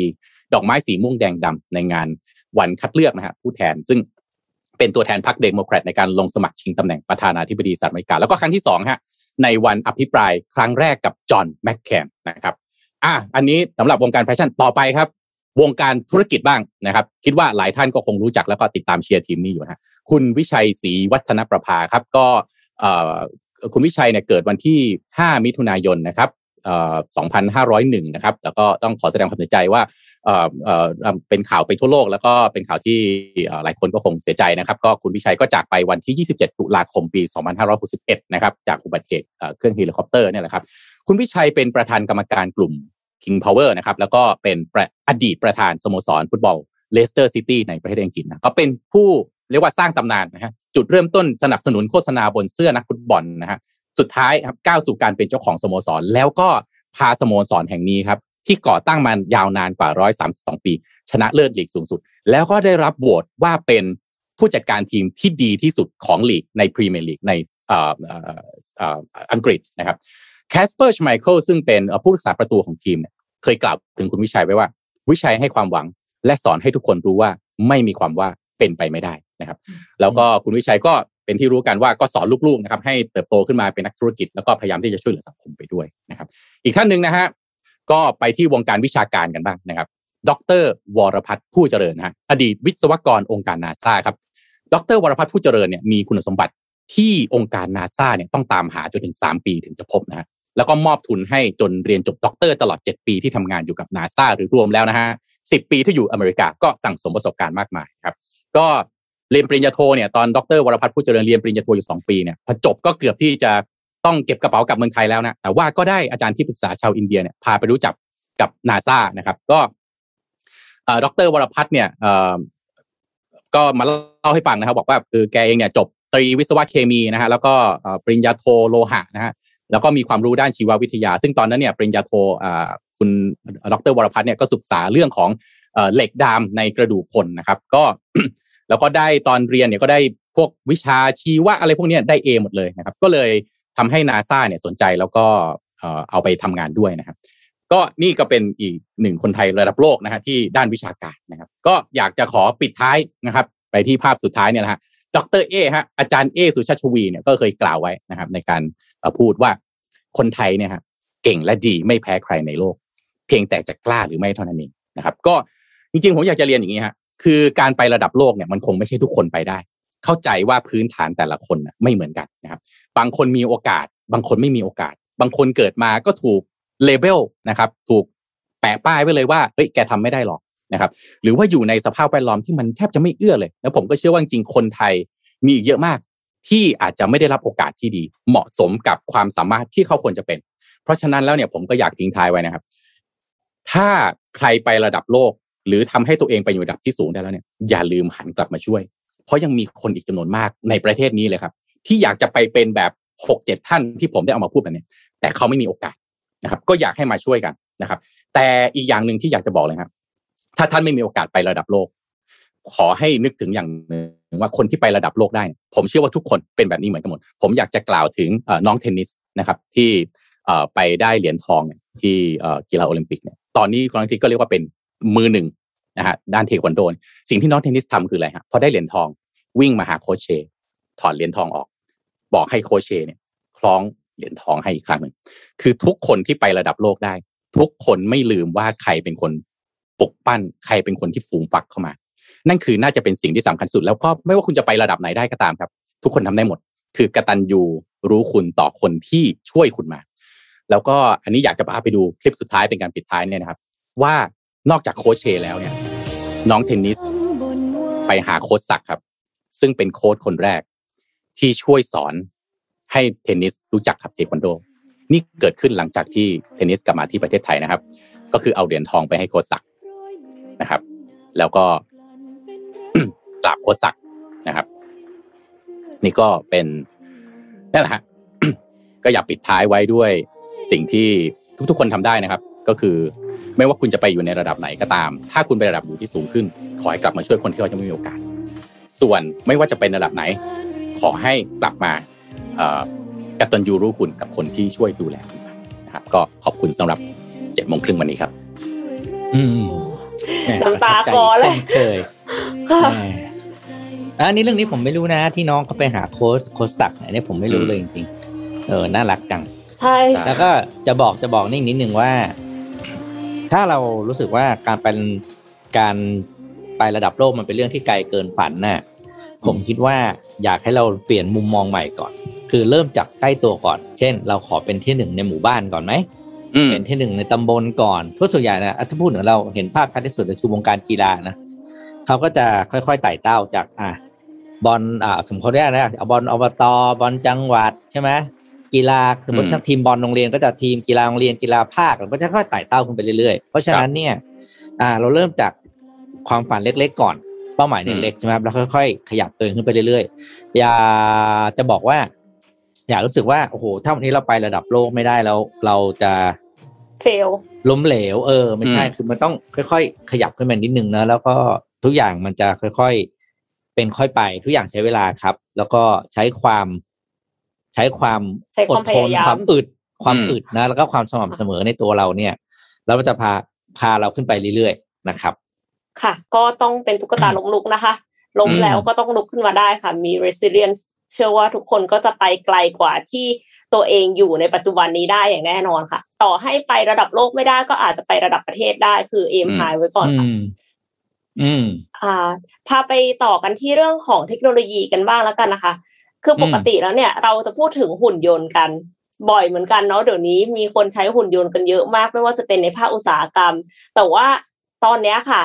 หุ่นยนต์เนี่ย เริ่มจะเข้ามาอยู่ในภาคของการดูแลคนได้ละ เพราะว่าหุ่นยนต์เนี่ย เริ่มมีผิวแล้วค่ะ ผิวอืมผิวหนัง คือหุ่นยนต์เนี่ยแต่เดิมมันไม่เหมือนมนุษย์ตรงที่มันไม่มีความรู้สึกใช่ไหมคะพอมันไม่มีความรู้สึกเนี่ยมนุษย์ก็กลัวว่าหุ่นยนต์จะใช้ความรุนแรงกับเราไอะอย่างเอ็มเนี้ยเอ็มเห็นข่าวที่เมืองจีนว่าเขาใช้หุ่นยนต์อะเป็นตัวแยงแยงจมูกกับ PCR แล้วเสร็จแล้วเอ็มก็รู้สึกว่าแบบฉันไม่อยากให้หุ่นยนต์แยงจมูก ถ้าเกิดแยงทะลุเข้าไปเยื่อหุ้มสมองจะทำยังหุ่นไงยนต์อย่างเงี้ยหุ่นยนต์แยงจมูกเนี่ยนะจริงเหรอใช่มันใช่เกือบเสียบทะลุขึ้นไปทำไงก็เนี่ยคือแบบใช่ เห็นไหมก็คิดอย่างนั้นเออเหมือนกันแล้วว่าแบบว่ากลัวว่าแบบ แล้วเราจะสื่อสารกับมันยังไง คือมันเราร้องมันจะหยุดไหมหรือว่าเราตี เราตีได้ปะคือมันไม่เหมือนคนอะถ้าสมมติว่าคนเราอืมเห็นเรามีปฏิกิริยาเขาก็จะหยุดใช่ไหมหรือว่าเราตีเขาเราจับเขาอย่างเงี้ยเขาก็จะหยุด แต่ว่าตอนเนี้ยค่ะ นักวิทยาศาสตร์เนี่ยก็เลยพัฒนาเซลล์ที่ทำให้หุ่นยนต์เนี่ยมันกลายเป็นมันมีมันมีผิวหนังเหมือนมนุษย์เนี่ยจับได้สี่อย่างที่บอกว่าเป็นเรื่องของ temperature ร้อนร้อนเกินหนาวอืมหรือว่าเป็นเรื่องของ proximity คือเข้าไปใกล้แล้วคงรู้เลยนะว่าเนี่ยมีอะไรเข้ามาใกล้เขาแล้ว แล้วก็แบบว่าเป็นเรื่องของ pressure คือการจับการกดอย่างเงี้ย ก็สามารถที่จะรับรู้ได้ แล้วก็มันก็เลยจะทำให้เขาสามารถที่จะเข้าใจคนได้มากขึ้นกว่าเดิม คือแต่เดิมอะค่ะ คือคนเนี่ยอะเวลาที่เราใส่เสื้ออย่างเงี้ย ตอนแรกอะที่เราใส่อะเราก็รู้สึกที่ผิวหนังเราใช่ปะเสร็จแล้วสักพักหนึ่งเราก็จะลืม เพราะว่าเหมือนกับ มันไม่ได้มีอะไรเปลี่ยนแปลงอะ ใส่ถุงเท้าใส่ถุงมือเหมือนบางคนที่ใส่แว่นแล้วอะแล้วหาแว่นไม่เจออะอืมนึกออกใช่ไหมคือเหมือนกับอืว่ามไม่รู้แล้วว่าแว่นอะมันมันทับอยู่ที่อยู่ที่จมูกอะไรเงี้ยค่ะอืมดังนั้นเนี่ยหุ่นยนต์น่ะ คือหนึ่งหมื่นสามพันจุดที่แปะลงไปบนผิวอะ มันเป็นไปไม่ได้อยู่แล้ว ที่จะให้หนึ่งหมื่นสามพันจุดเนี่ยรู้สึกตลอดเวลา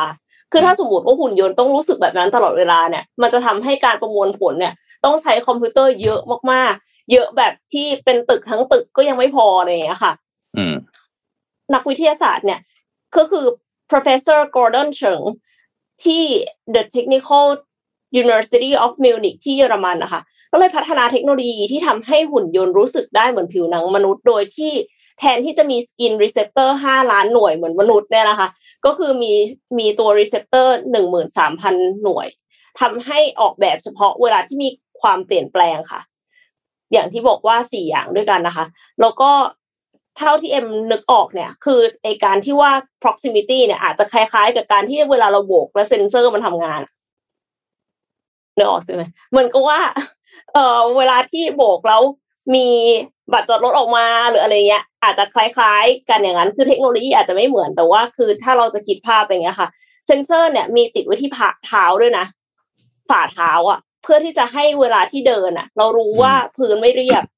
คือจะทำให้หุ่นยนต์เข้าใจมนุษย์มากขึ้นว่าแบบอุ้ยร้อน อุ้ยหนาว อุ้ยพื้นไม่เรียบนะ อะไรอย่างเงี้ยค่ะ แล้วก็น่าจะเพิ่มศักยภาพของหุ่นยนต์ได้เยอะเลยทำให้หุ่นยนต์กับมนุษย์เนี่ย น่าจะทำงานด้วยการได้ปลอดภัยยิ่งขึ้น อาจจะทำหน้าที่ดูแลผู้สูงอายุหรือผู้ป่วยได้อีกด้วยนะคะ ในอนาคต แต่ว่าประเด็นก็คือว่าทุกท่านก็คงทราบกันดีว่าเซ็นเซอร์มันแพงค่ะ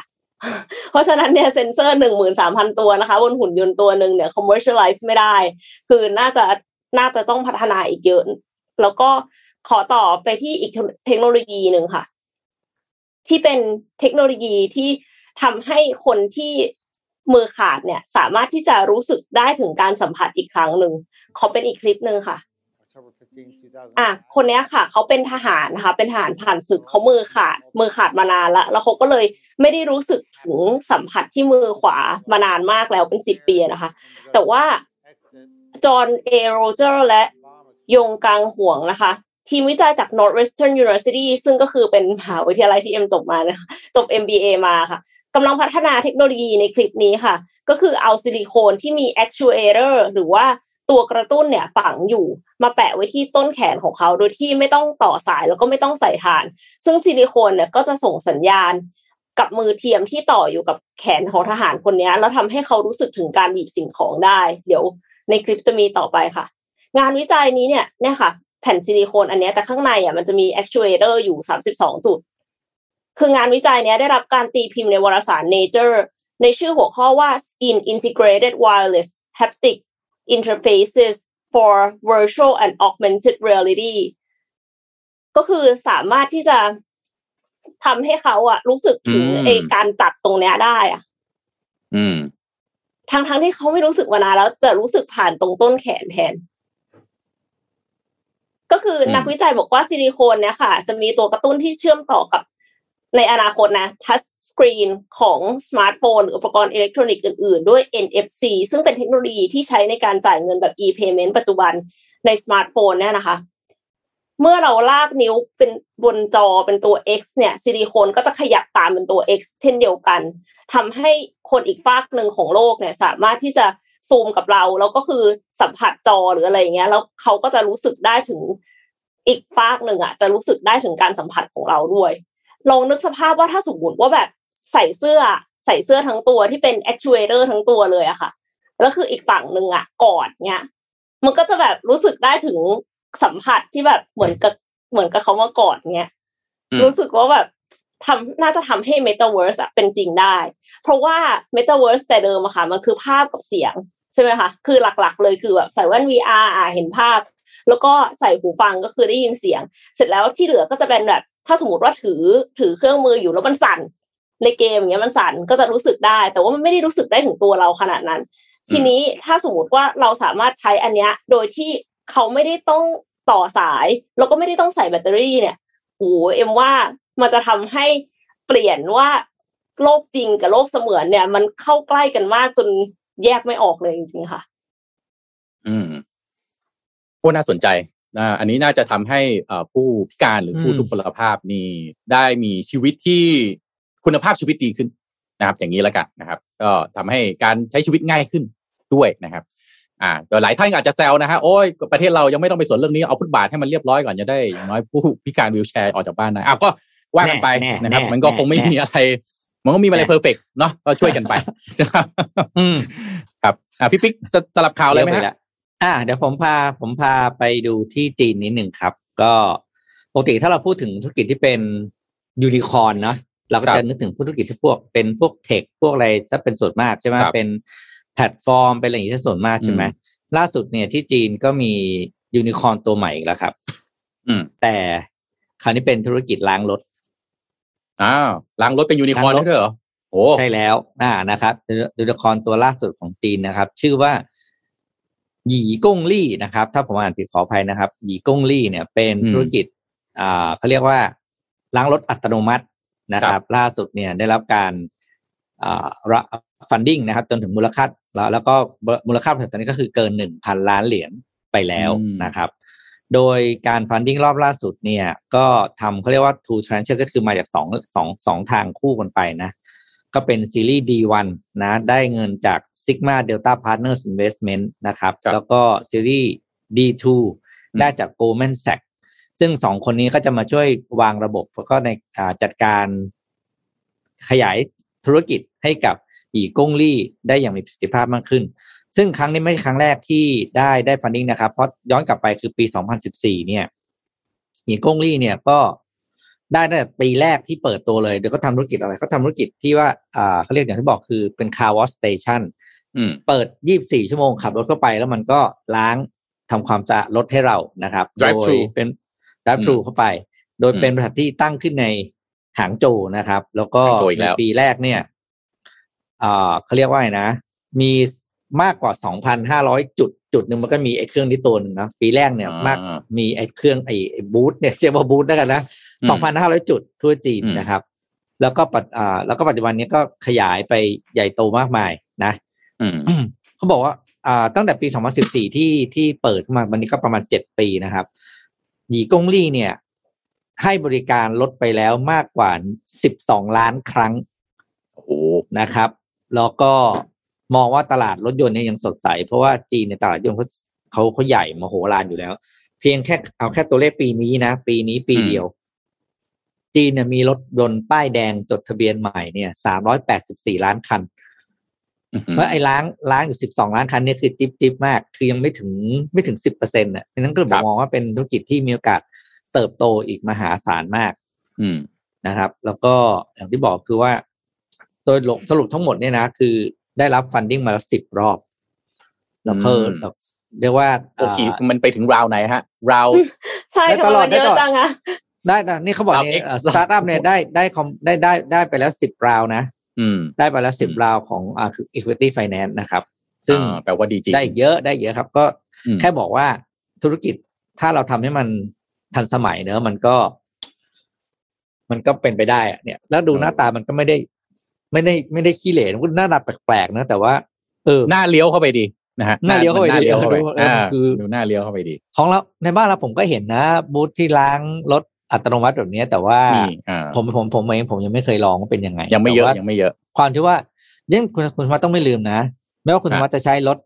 สันดาปหรือรถไฟฟ้า คุณธรรมะก็ต้องอืมล้างรถเหมือนกันจริงค่ะดังนั้นอันเนี้ยมันเป็นอีกมุมหนึ่งไงว่าเฮ้ยไม่ว่าคุณจะเป็นรถอะไรก็ตามอะสุดท้ายไอ้เครื่องล้างเนี่ย มันอืมช่วยทำรถคุณสะอาดอยู่ดีไม่ว่าเขาไม่แคร์เลยรถจะเปลี่ยนเทคโนโลยีใช่อย่างไร ฉันทำให้รถคุณสะอาดได้ก็แล้วกัน แล้วเราขอโทษนะฮะ อยากออกกำลังกายฮะลองไปล้างรถดูฮะ โอ้โหเหนื่อยแน่นอนค่ะ ตอนเหงื่อหน้าร้อนโซมกายอะคุณธรรมะตอนหน้าร้อสุนดๆอะลองล้างรถอะสักบ่ายสามโอ้โหโอ้โห อยากทรมานลองล้างรถเล่นฮะ ก็เอาเรื่องเลยทีเดียวนะ ก็ใช่แต่ว่าแต่ว่าเอาบางทีอยู่บ้านอะไรไม่มีอะไรทำก็ล้างรถก็สนุกดีนะฮะสได้นุอกอกดีกำลันะงกายสนุกดีอืมผมว่าเบิร์นได้สักสามสี่ร้อยแคลอะอะอืมแบบอย่างนั้นเลยอะสได้ต็กแบบเหมือนออกกำลังกายจริงจังอะใช่ ใช่ครับใช่ได้นะครับ อันนี้ผมพามาอีกเรื่องหนึ่งนี่พี่ปิ๊กเอ็มร้านอาหารตอนนี้เปิด อ่า ให้ทานอาหารแล้วใช่ไหมมันค่ะก็มีมันก็มีการตั้งคำถามแบบนี้ หลักการทำร้านอาหารเนี่ย ต้องตั้งราคาอาหารให้มันถูกไว้ก่อนหรือเปล่า ถึงจะดีมเออ อันนี้น่าสนใจก็มีบทน่าวิเคราะห์คิดมาแบบนี้นะครับ คือสำหรับหลายท่านก็อาจจะยังมีความฝันอยู่นะฮะที่อยากจะทำร้านอาหารอะร้านอาหารหรือแม้กระทั่ง home kitchen เนี่ย เอ๊ะถ้าอยากจะทำอยากให้ขายได้ ตอนนี้ไปมี cloud kitchen มีอะไรด้วยเนี่ยนะฮะทำยังไงดี วันนี้ฮะโรบินฮูดเขาก็เลยชวนมาไขข้อข้องใจ เอ๊ะทำราคาอาหารให้ถูกไว้ก่อนเนี่ย ดีจริงหรือเปล่านะครับ หรือถ้าไม่อย่างนั้นควรจะต้องมีเทคนิคการตั้งราคาอย่างไรนะปัญหาของตังการตั้งราคาอาหารที่ถูกมีอะไรบ้างมาไล่เรียงอย่างนี้ก่อนนะครับอย่างที่ถูกหต้นึ่งใช่ไหมถูกต้องใช่ไหมใช่ราคาที่ถูกไหมราคาถูกเกินอะให้ถูกราคาเลยเหรอต่ำอะอ๋อราคาต่ำอะเกินไปอ่าอ่าราคาต่ำเนี่ยนะครับ คืออย่างที่หนึ่งเลยนะครับพอราคามันถูกถูกถูกราคามันต่ำไปเนี่ยกำไรของเรามันก็จะบางมาก GP น้อยนะใช่ใช่ไม่มีเงินไปพัฒนาร้านต่อได้นะครับอืมกำไรจริง ๆ เนี่ยการขายของเนี่ยฮะมันควรจะเอากำไรที่ได้ไปพัฒนาต่อยอดทำเมนูใหม่ไปรีโนเวทไปเทรนนิ่งอะไรก็ว่ากันไปนะครับ ซื้อเครื่องทุนแรงอะไรก็ว่าไป ก็อาจจะไม่เหลือกำไรที่จะไปพัฒนา ขายได้จริง โอ้ยอดขายมาเยอะแยะเลยนะแต่ที่ไหนได้พอดูสิ้นวันอู้กำไรแทบไม่เหลืออย่างนี้นะครับ อย่างที่สองเลยแน่นอน อาจจะส่งผลกระทบกับคุณภาพ เพราะอะไร เพราะว่าพยายามกดต้นทุนให้ต่ำไว้ก่อนใช่ไหมฮะเวลาไปซื้อของก็ต้องเลือกเอาผักอันนี้แพงไปอะปลาอันนี้ไม่โอเค เนื้อหมูอันนี้แพงไปคุณภาพสินค้าอาจจะมีปัญหาได้ เพราะว่าต้องไปบีบต้นทุนให้น้อยลงเพื่อรักษากำไรไว้นะครับ พอ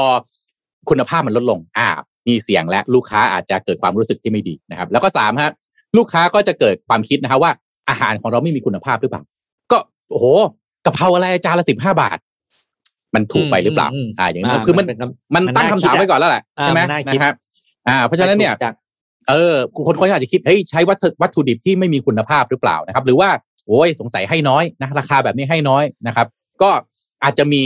เอ่อมุมลบต่อแบรนด์ของร้านของเราก็เป็นไปได้นะครับ แล้วก็ข้อสี่ฮะลูกค้าก็พร้อมจะจากไปเสมอ ถ้าเราเปลี่ยนราคา วันนี้ยี่สิบาทพรุ่งนี้เอาอะขึ้นมายี่สิบห้าบาท โอ้ยไม่เอาแพงแพง แพงอะไรยี่สิบห้าบาทเองก็ของเดิมคุณอ่าตั้งไว้ยี่สิบาทไงลูกค้าก็รู้สึกว่ามันแพงนะครับ ก็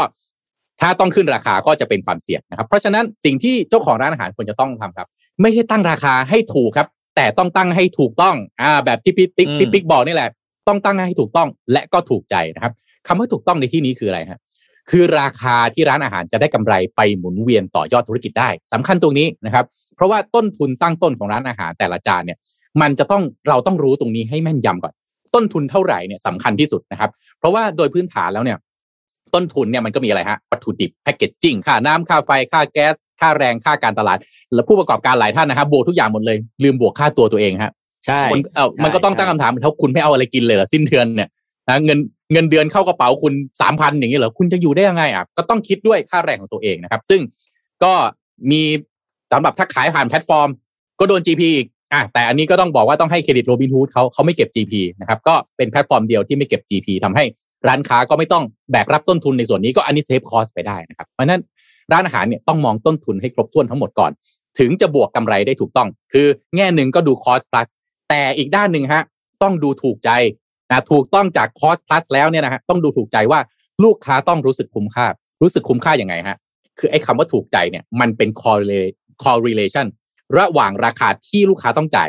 ความคาดหวังที่เกิดขึ้น และประสบการณ์ที่ลูกค้าจะได้รับอ่าเพราะฉะนั้นบางที300บาทโอ้โหคาดหวังมาแล้ว แต่มาพอมาเจอของที่แบบเฮ้ยนี่มันขายมาได้ไง300บาท นี่มันราคาเป็นพันชัดๆอ่ากลายเป็นราคาถูกใจขึ้นมาซะอย่างนั้น แต่บางทีไปตั้งราคา50บาท เสิร์ฟมาอะไรนี่มัน15บาทก็แพงแล้ว อย่างนี้ก็ถือว่าไม่ถูกใจ เพราะฉะนั้นนี่ต้องเวทน้ำหนักตรงนี้ให้ดีนะครับ ก็ถ้าลูกค้ารู้สึกว่าราคาที่ต้องจ่ายเนี่ยเท่ากับหรือน้อยกว่าประสบการณ์ที่จะได้รับนะครับ และแล้วก็เท่ากับหรือมากกว่าความคาดหวังที่ลูกค้าเคยมีมาก่อน อันนี้ก็จะรู้สึกว่าคุ้มค่านะครับทีนี้ต้องเข้าใจลูกค้าว่าลูกค้าเนี่ยไม่ได้อยากได้ของที่ราคาถูก แต่อยากได้ของที่รู้สึกคุ้มค่า อันนี้เนี่ยมีเส้นบางๆอยู่ตรงนี้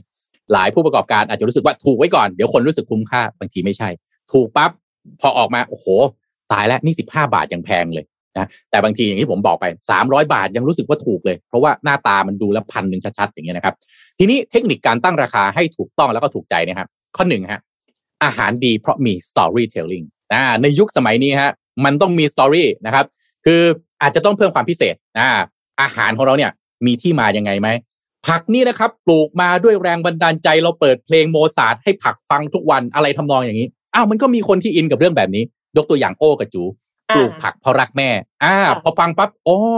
มันน่าจะมีความพิเศษใช่ไหมฮะว่า ที่มาของวัตถุดิบที่มีคุณภาพสูตรลับที่ส่งต่อกันมาเป็นระยะเวลายาวนานอย่างเงี้ยนะครับก็จะทำให้ลูกค้ารู้สึกถึงความใส่ใจพิถีพิถัน ร้านเนี้ยเขาต้องพิเศษต้องดีกว่าร้านอื่นแน่นอนอะก็จะทำให้ลูกค้าอยากที่จะจ่ายมากขึ้นนะครับสองฮะมี top up พิเศษอ่าการเพิ่มท็อปปิ้งหรือว่าใส่วัตถุดิบตามใจชอบอ่าพวกบุฟเฟ่อะไรต่างๆพวกนี้นะครับก็ทำให้ลูกค้ารู้สึกว่าเฮ้ยมีส่วนร่วมได้ออกแบบอาหารด้วยตัวเองนะฮะแล้วก็ทำให้ลูกค้าเนี่ยรู้สึกว่ายินดีจะจ่ายเงินค่าอาหารเพิ่มอ่าเพราะว่าตัวเองได้มี engagement ไง ได้มีส่วนร่วมไปในตัว รู้สึกคุ้มแหมได้ตักเท่าไหร่ก็ได้อย่างนี้เป็นต้นนะครับ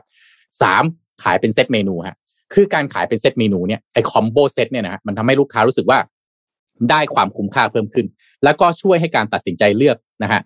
ของที่แพงกว่าได้ง่ายขึ้น เพราะว่าลูกค้ารู้สึกว่าคุ้มค่ากว่านะครับ คือจากเดิมเนี่ยซื้ออาหารจานเดียวคิดแล้วคิดอีก พอมาเป็นเซตโอ้โหรีบควักเลย เพราะรู้สึกว่าคุ้มค่านะครับ แล้วก็ทำให้ลูกค้าเนี่ยอาจจะได้ทดลองอะไรใหม่ๆด้วย จากเดิมเนี่ยถ้ามันไม่คอมโบมานะฮะเขาก็สั่งแต่เมนูนี้แหละ แต่พอเป็นคอมโบมาปั๊บอ่าได้ทดลองโอ้พอทดลองปั๊บเฮ้ยอร่อยนี่หว่าไม่เคยคิดเลย อะก็เรียกว่าอะไรนะ ได้ลูกค้าเพิ่มเติมกับเมนูอื่นๆของเราด้วยนะครับ เพราะฉะนั้นเทคนิคตรงนี้อยู่ที่การ mix and match อาหารให้ลงตัวด้วยนะฮะเพราะว่าบางทีนะฮะจับคู่ไม่เป็นยกตัวอย่างเช่น เอาปลานะครับ แต่แถมไวน์แดงนี้เป็นต้นนะฮะก็อ่าลูกค้ากินก็จะงงๆนะฮะมันไปด้วยกันไม่ได้อย่างนี้เป็นต้นนะฮะก็ต้อง mix and match ให้ดีนะครับ แล้วก็ข้อ4ฮะ มีส่วนลดนะครับ ก็จากข้อมูลของ Robin Hood เนี่ยร้านค้าที่มีส่วนลดนะฮะก็จะดึงดูดลูกค้าได้มากกว่าร้านค้าที่ไม่มีส่วนลดนะครับ เพราะฉะนั้นเนี่ยตรงนี้ก็เป็นศิลปะฮะส่วนลดทำยังไงให้มันดูน่าสนใจ มีแถบมีตัวเลข การจัดวางรูปทำยังไงให้มันรู้สึกว่าเฮ้ยเนี่ยลดจริง ๆ นะครับ แล้วก็นอกจากนั้นก็ร้านค้าก็ยังสามารถเลือกได้เองว่าต้องการมอบส่วนลดเท่าไหร่ให้กับลูกค้าก็เป็นโอกาสในการทำการตลาดได้ได้ด้วยตัวเองนะแต่ก็มีข้อระวังนะครับสำหรับการมอบส่วนลดก็คือว่า การมอบส่วนลดที่ดีคือ ลดราคาแต่ไม่ลดคุณภาพนะครับ อันนี้ย้ำนะครับ คือบางครั้งเนี่ย เรากินข้าวที่บ้านเนี่ยนะบางทีเราก็สงสัยเหมือนกันเฮ้ยลดราคาเยอะขนาดนี้เนี่ยลดคุณภาพปะเนี่ย เปลี่ยนวัตถุดิบหรือเปล่า อันนี้ต้องพยายามยืนหนึ่งให้ได้ในเรื่องคุณภาพ เพราะว่าสมรภูมิร้านอาหารตอนนี้เนี่ยฮะใครจะมาลดคุณภาพนี้รับประกันฮะลูกค้าอยู่ไม่นานแน่นอนนะครับ เพราะฉะนั้นเนี่ยไม่ว่าจะเกิดอะไรขึ้นก็ตาม โปรโมชั่นคุณจะเป็นไงก็ตาม ลูกค้าต้องได้สินค้าที่มีคุณภาพเต็มๆ นะครับ ต่อให้เขาจ่ายในราคาส่วนลดก็ตามนะครับ ก็ก็จะต้องอย่าลืมนะฮะการมอบส่วนลดให้ลูกค้าอาจจะทำให้ลูกค้าสนใจเราได้ก็จริงนะฮะแต่การตั้งราคาให้สูงไว้ก่อน แล้วมามอบส่วนลดทีหลังก็อาจจะมีผลต่อความคาดหวังของลูกค้านะครับ เพราะว่าลูกค้าก็เวลารับอาหารไปฮะเขามองที่ราคาเต็มนะฮะเขาไม่ได้มองว่าราคาที่เขาได้ไปหรือราคาที่ได้รับส่วนลดก็คือแบบถ้าลูกค้าโทรมาคอมเพลนก็บอกโอ้พี่ก็ลดราคาแล้วจะเอาอะไรอีกโอ้โหรับประกันฮะทัวลงเต็มเต็มเพจหน้าร้านแน่นอน นะครับเพราะฉะนั้นก็ทั้งหมดที่เล่ามาฮะก็น่าจะทำให้เห็นว่าการทำร้านอาหารให้ยั่งยืนไม่ใช่แค่การทำการที่ร้านค้าทำกำไรให้ได้มากที่สุดอย่างเดียวนะฮะแต่เป็นการทำให้ลูกค้าได้กำไรจากร้านอาหารของเราไปด้วย คือคุ้มค่านั่นแหละนะครับ ผ่านการสร้างประสบการณ์ที่ลูกค้ารู้สึกคุ้มค่าที่จะจ่ายเงินนะครับใครที่เริ่มทำร้านอาหารก็ลองดูทริคแบบนี้นะครับเกรดแบบนี้นะครับ แล้วก็อะสุดท้ายนี้ก็ขอบคุณความรู้แล้วก็กำลังใจดีๆ จาก Robinhood แพลตฟอร์มที่ไม่เก็บค่า GP อ่าขอบคุณนะครับ จะบอกว่าไม่มีโลกนี้ไม่มีของถูกหรือของแพงนะ มันมีแต่อืมของคุ้มค่าหรือเปล่า จริงอืมค่ะกับเงินที่เสียไปครับใช่ไหมบางทีจริงกินมากข้าวจะซื้อมาอาหารจานหนึ่งยี่สิบาท แต่โอ้โหแบบเผ็ดจนหูดับตับไหมกินไม่ได้อย่างเงี้ยก็ถือว่าก็คือไม่คุ้มอะก็เทียบกับอืมอาหารอีกจานอีกร้านหนึ่งห้าสิบาทแต่เรากินแล้วเราอร่อยเรารู้สึกว่าห้าสิบาทเนี่ยคุ้มกว่าเนาะใช่ มีคนเมนว่ากินราเมงชามละสามร้อยบอกว่าโอเค แต่ว่ากินก๋วยเตี๋ยวชามละร้อยบอกว่าแพง อันนี้ก็คือจริงเลยมันขึ้นอยู่กับ perception ด้วยอะค่ะ แต่ว่าอย่างแบบขอแบบพูดถึงแต่นิดนึงว่าแบบอย่างทองสมิธอย่างเงี้ย เมื่อก่อนอะอืมเอ็มก็รู้สึกว่าแบบหุยก๋วยเตี๋ยวอะไรวะสามร้อยบาทก๋วยเตี๋ยวเนื้อวากิวสองร้อยเก้าสิบเก้าแล้วก็แบบแพงจังเลยอะไรอย่างเงี้ย แต่ปรากฏว่าพอไปลองกิน หลังจากนั้นก็ติดใจเลยค่ะเลยรู้สึกว่าอ๋อคือมันทขึ้นองอยู่สมิธว่า ใช่ไหมใช่ทองสมิธใช่ไหมโอ้โหใช่ตอนแรกพี่ไปดูก็ตายแล้วก๋วยเตี๋ยวเรืออะไรเนี่ย มันแพงขนาดนี้ใช่แต่ขอโทษฮะ จัดเข้าไปเท่านั้นแหละครับ ตอนนี้เรียบร้อยเลยครับ โดนตกเลยเรีค่ะยบร้อยโอ้ต้องต้องยอมรับนะเป็นขาคุณปลาประจำไอใช่หมเบอรี่แกเก่งจริงนะอืมแกทำเมนูเก่งแกทำร้านเก่อางหารมากเขาเป็นคนมีเซนส์เรื่องอาหารมากเป็นคนค่ะที่มีก็กิฟต์เรื่องสวัสดิ์เรื่องอาหารมาก สามารถฟังได้นะคะ ใน Carry Table อีพิโซดหกค่ะอะโอ้โหย้อนหลังได้ค่ะ พูดถึงเรื่องอะไรคุณสัมปลาภาษณ์ไอเบอรี่สัมนะคะภาษณ์แล้วคุณก็ปลาเหรอไม่ได้สัมภาษณ์แต่ว่าสรุปมา เออได้ตไปฟังค่ะอ๋อพูดถึงอ๋ออืมอืมอืมอืมอืมอะไปต่อที่ข่าวครับเป็นคนที่เก่งเรื่องอาหารจริงๆอ่าผมปิดข่าวสุดท้ายแล้วกัน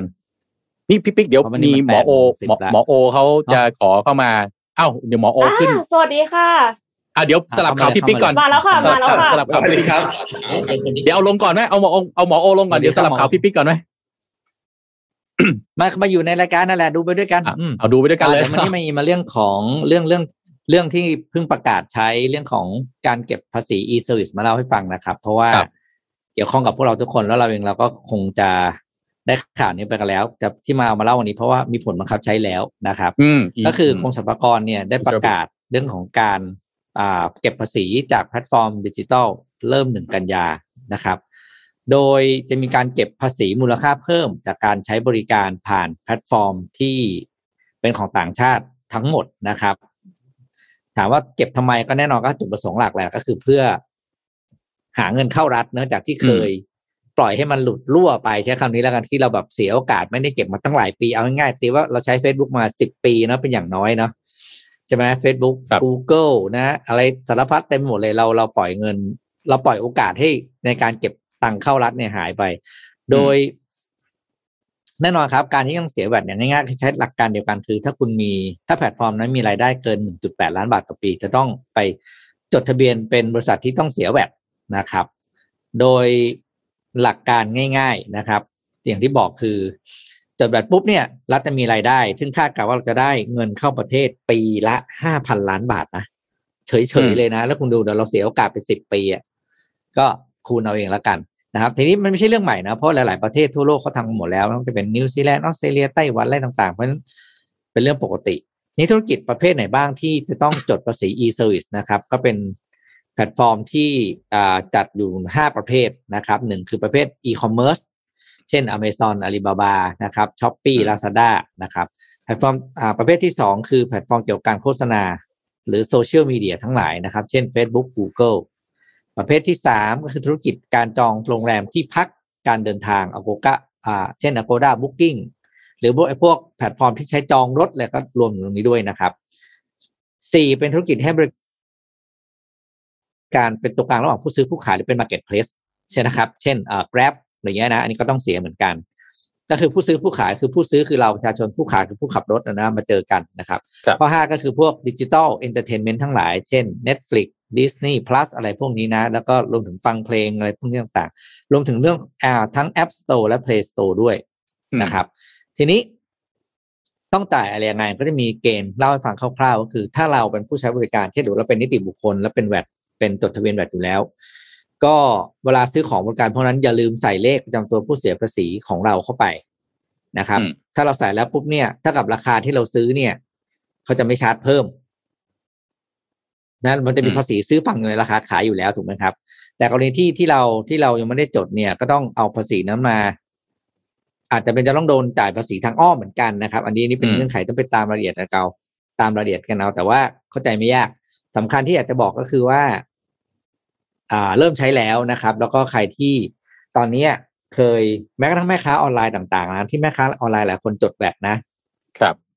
เวลาซื้อของโฆษณาจาก Facebook เมื่อก่อนมันเราเราเอา VAT ที่จากการซื้อโฆษณาไปหักภาษีไม่ได้ใช่ไหมครับอืมตอนนี้ได้แล้วนะ เพราะมันเป็นค่าใช้จ่ายเอามา settle VAT ซื้อ VAT ขายได้แล้วนั้นเนี่ยอืมจะบอกแม่ค้าออนไลน์ทั้งหลายว่า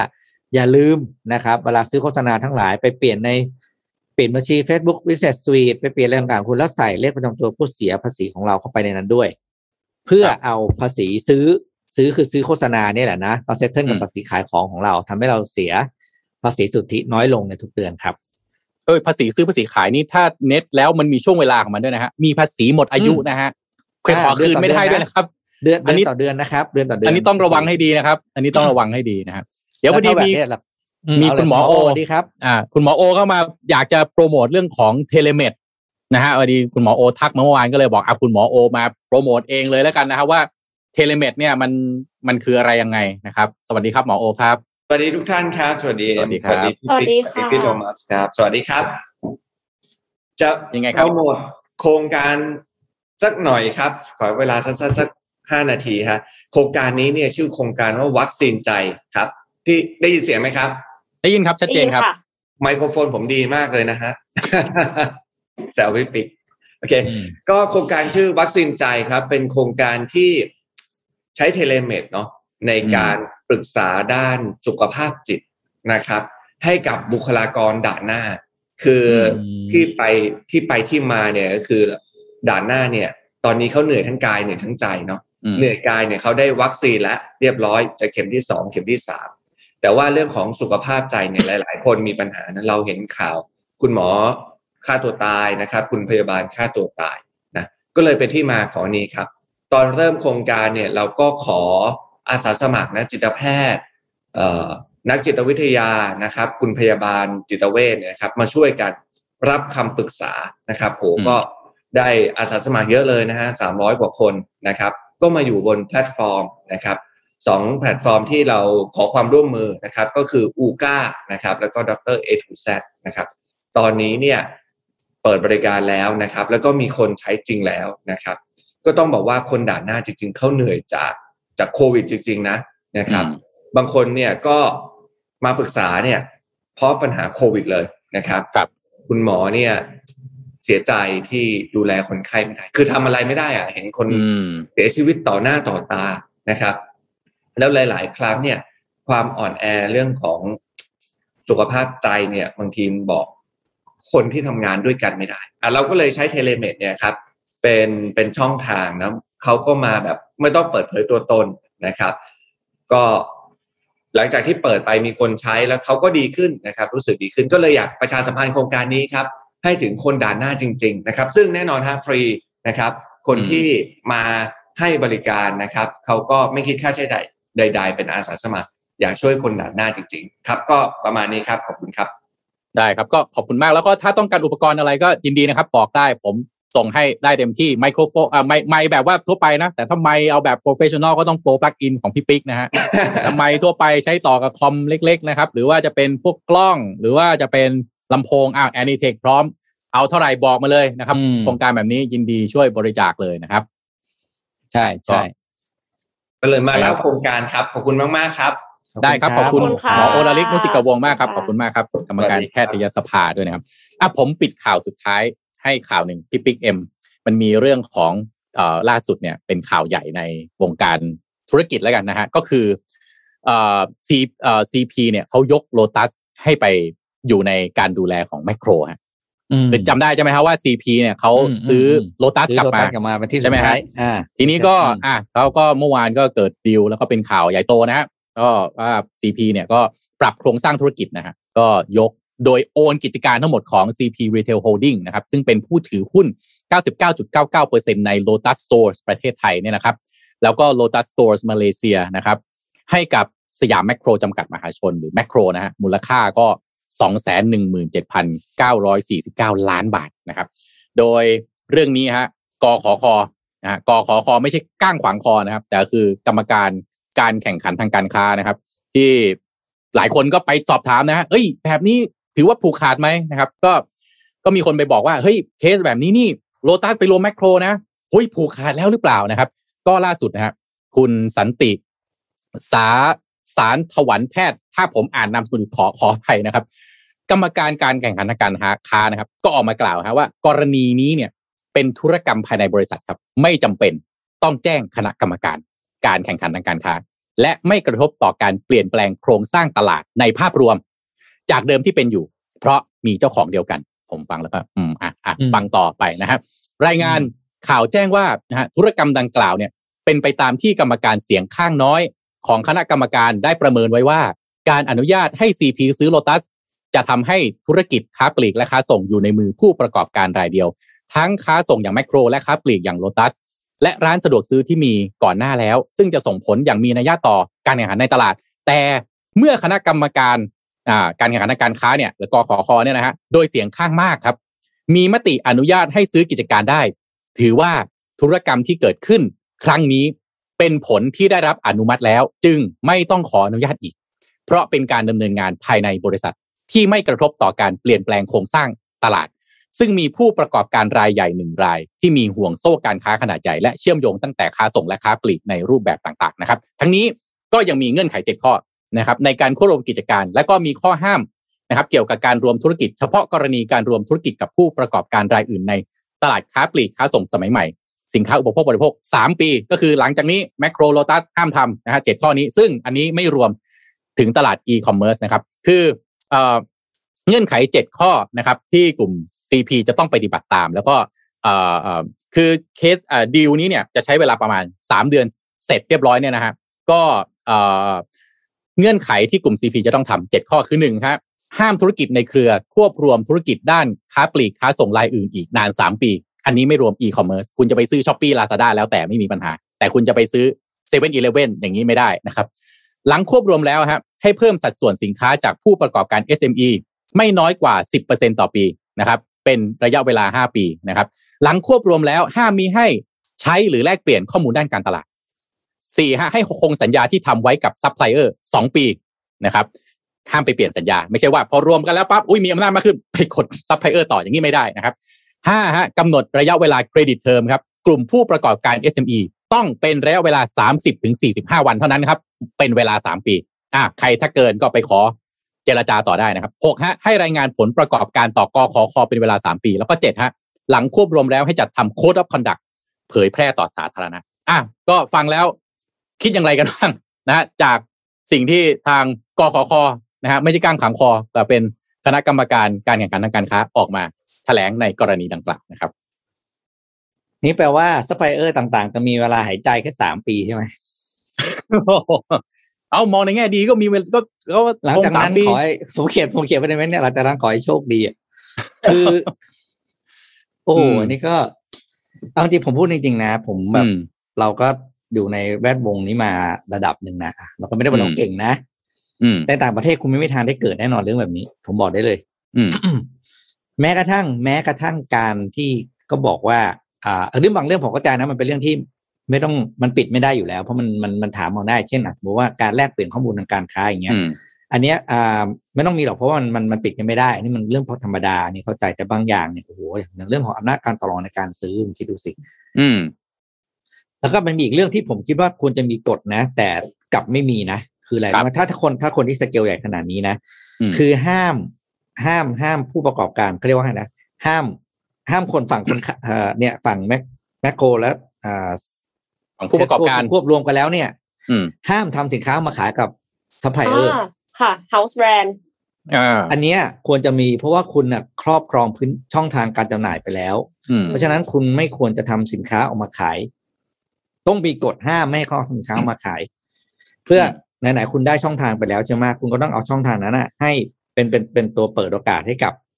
คนเอาของมาขายในพื้นที่ของคุณเนี่ยอืมจริงอืมค่ะอันอันเนี้ยผมไม่เห็นเลยว่าทำไมถึงไม่มีเพราะยังควรจะมี เพราะอย่างน้อยอ่า มีช่องทางก็ทำอะไรไม่ได้นะเขาเขามีมาพักใหญ่แล้ว ไม่ให้เขาเพิ่งมีอันนี้แล้วก็แล้วก็แฟร์เขานิดนึงเขาก็แหมเขาก็มีของเขามาตั้งนานแล้ว แต่ว่าไอ้เรื่อง house brand เนี่ยอันเนี้ยไม่ไม่ไม่ควร หรือถ้ามี house brand ได้ต้องขายในราคาที่ไม่ต่ำกว่าตลาด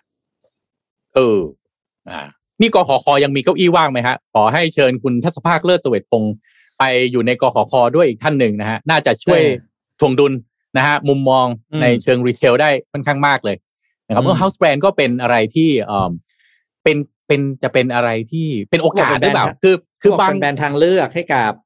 ผู้มีอ่ารรายได้น้อย ซึ่งอ่านเราก็ในมุมหนึ่งมันก็ อืม ถ้าเกิดว่าจะบอกว่าเป็นแบรนด์ที่มีทางเลือกน้อยทำไมไม่ให้สไปเออร์ผลิตเองอะอืมอ่าคือบาง SME เขาบอกอ้าว เขาก็เป็นคนไปผลิต House Brand ให้ไงอ่าแต่บางซัพพลายเออร์ก็บอกโอ้โห พอมี House Brand โอ้โหปั๊บเนี่ย โอ้โหอืมเรียกว่ากดยับเลยนะฮะอืมก็อาจจะไม่ได้ขออนุญาตไม่ได้หมายถึง Macro Lotus นะครับ ห้างอื่นแล้วกันอืมนะครับ โอ้โหอืมกดยับเลยเรียกว่ากำไรเนี่ยก็แทบจะปริ่มโอ้โห หายใจแทบไม่ออกนะครับ ก็ก็เป็นความท้าทายนะครับของอุตสาหกรรม retail อืมนะครับว่าโอ้โหมีการควบรวมของ player รายใหญ่ขนาดนี้เนี่ยนะครับ จริง ๆ ก็ ก็เป็นความท้าทายนะว่า เอ๊ะเขาก็มีคนบอกว่าเฮ้ยกฎระเบียบกฎหมายเนี่ย มันต้องจัดเรื่องของความเท่าเทียมหรือเปล่าแต่ถ้ามันจัดเรื่องความเท่าเทียมไม่ได้เนี่ย เอ๊ะแล้วจะให้เอกชนจัดการกันเองเหรอ มันก็จะไปว่าเขาก็ไม่ได้เขาก็จัดเขามันเขาก็อืมใช่ไหมเขาก็อืมอะไรที่มันคือแต่ทำละให้คนมูก็ลมีค่า interest เพิ่มของตัวเองอะ ใช่อ่าคือใช่ไหมธุรกิจเขาก็มี interest ของเขาเขาก็ act ใน best interest ที่จะทำให้ธุรกิจเขาเติบโตไปได้ แต่ว่าในอืมขณะที่ผู้ประกอบการรายเล็ก ๆ ที่แบบว่าออก product ใหม่มาแล้วเสร็จแล้วเอ่อก็คือมี house brand บางที่นะคะ copy ไปเลยอะอาจจะไม่ได้ว่าทำเหมือนเดะแต่ว่าก็คือคือเห็นชัดอะว่ามาแข่ง แล้วเสร็จแล้วก็ราคาถูกกว่า ก็กลายเป็นว่าผู้ประกอบการรายเล็กนั้นก็ตายไป ถ้าเป็นอย่างนั้นเนี่ย กลายเป็นว่า SME ซึ่งเป็นฐานหลักของประเทศเนี่ยก็จะอยู่ไม่ได้นะคะ แล้วการจ้างงานตั้งเยอะแยะเนี่ย จะทำยังไงใช่ไหมคะก็อะอยากแต่ผมจะให้อืมคำนึงถึงเรื่องนี้ด้วย แต่มึงก็อะพูดในแง่ของความแฟร์ตัว SME เองก็ต้องปรับตัวนะ ไม่ใช่อยู่เฉยๆแล้วก็รอให้คนเขามาซื้อเอ้ยคุณก็ต้องเข้าใจคนซื้อว่า ที่เขาไปซื้อที่อื่นๆเนี่ยเขาซื้อเพราะว่าอะไรบางทีบางคนเนี่ยบนบนบนบนแต่ไม่อะร้านตัวเองของก็หมดอายุไม่พัฒนามีมีคุณภาพก็มีเออเนี่ยคืออืมสุดท้ายคือทุกคนจะต้อง ต้องต้องทำหน้าที่ของตัวเองอะผมใช้คำนี้แล้วกัน เออ ว่าอืมเราเลยต้องทำร้านของเราให้ดีร้านอาหารของเราต้องอร่อยสะอาดอะไรก็แล้วแต่เนาะร้านขายของก็ต้องขายของที่ อะมีโปรโมชั่นมากมีของที่มันดูใหม่บ้างอะไรอย่างเงี้ยเนาะไม่ใช่ปานไปห้าปีของก็ขายเหมือนเดิมไม่มีการเอาของใหม่เข้ามาเลยอะไรอย่างเงี้ยครับ ก็อะเนี่ยแหละ ที่นี่ประเทศไทย มีอะไรน่าสนใจอย่างนี้แหละ อืมเอออะเอาวันนี้ไปไปไปวันนี้วันนี้เรามีสนทนาหาธรรมบ่ายสามนะครับ ทุกท่านข ออ่าขอบ่ายแจ้งสามไว้ก่อนบ่ายสามไลฟ์เป็นไลฟ์ไลนะฟ์คะไลฟ์บ่ายสามเป็นไลฟ์เพราะว่าบ่ายสามเราไม่มีเวลานะครับอ่านี่ขึ้นมาชมสดพร้อมกันบ่ายสามก็ช่วงเวลาบ่ายสามน่าจะน่าสนใจเพราะอะไรรู้ไหมครับ ถ้าไปทุ่มหนึ่งนะฮะอ่าสภาเดือดนะครับอืมก็เราก็เลยอยากให้ทุกท่านเราไม่อยากไปแย่งเวลาสภาไปสนใจเรื่องในสภาเราก็เลยมาบ่ายสามนั่นเองนะครับ อ่าเอ้ยวันนี้ดูตัวเลขปิดท้ายสักนิดนึงไหมฮะเอ็มรายงานตัวเลขปิดท้ายกันสักนิดนึงไหมอืมตัวเลขปิดท้ายอ๋อค่ะ ตัวเลขโอเคของวันนี้เป็นยังไงบ้างนะอ่าจำนวนผู้ติดเชื้อรายใหม่ค่ะหนึ่งหมื่นสี่พันหกร้อยห้าสิบสามคนนะคะ ผู้เสียชีวิตรายใหม่สองร้อยเจ็ดสิบเอ็ดคนค่ะจำนวนการตรวจหาเชื้อนะคะสี่หมื่นห้าพันหกร้อยหกสิบสี่คนก็คือยังอยู่ที่ positive rate ประมาณหนึ่งในสามนะคะ แล้วก็เอ่ออันนี้คือมีภาพถัดไปเป็นในกรุงเทพใช่ไหมคะจำนวนผู้ติดเชื้อรายใหม่สามพันสี่ร้อยสี่สิบเอ็ดคน จำนวนการตรวจหาเชื้อเนี่ยสามพันเจ็ดร้อยเจ็ดสิบหกคน อันนี้คือติดเชื้อคือประมาณเก้าสิบเปอร์เซ็นเลยหรือเปล่าคะคือเยอะอันมากๆนี้เขานับเฉพาะลยคนที่คนที่ PCR รายงานเข้าไปในระบบ แล้วก็เรียกว่าคนที่จะไปตรวจ RT-PCR ก็คิดว่าน่าจะมีแนวโน้ม หรือว่ามีอาการชัดเจนอะไรอย่างนี้ไหมโอ้โหทำไม positive rate มันขนาดเนี้ยมันแทบจะเกือบจะร้อยแล้วอะเดาว่าเดาว่าน่าจะเป็นกรณีที่ตรวจ ATK อืมแล้วติดแล้วอืมแล้วเสร็จแล้วก็เลย ไปตรวจ RT-PCR เพื่อที่จะเข้าอืมระบบให้ได้จริงอืๆค่ะมเพราะว่าอืมไม่อย่างนั้นเนี่ยถ้าสูงขนาดนี้นี่ ไม่ใช่ตรวจเชิงรุกอะติดกันหมดแล้วนะคะถ้าอย่างไม่ไม่น่าจะเหลือแต่รอเขาดน่าจะได้บอกหน่อยเนาะนี่เราเดามาหลายเราเดามาเดานานหลายแล้วรอนะบแล้ว่าวค่ะทำไม positive rate สูงขนาดนี้เขาก็ไม่ออกมาบอกสักทีนะว่าด้วยเหตุผลกลใดนะครับ ค่ะ ก็ระวังตัวค่ะทุกคนถึงแม้ว่าจะออกไปทานข้าวนอกบ้านได้แล้วนะคะ ก็อย่าลืมค่ะใช้มาตรการป้องกันตัวเองสูงสุดนะคะ แล้วก็ อย่าอย่ากิน อย่ากินด้วยกันเนาะก็คือพยายามที่จะ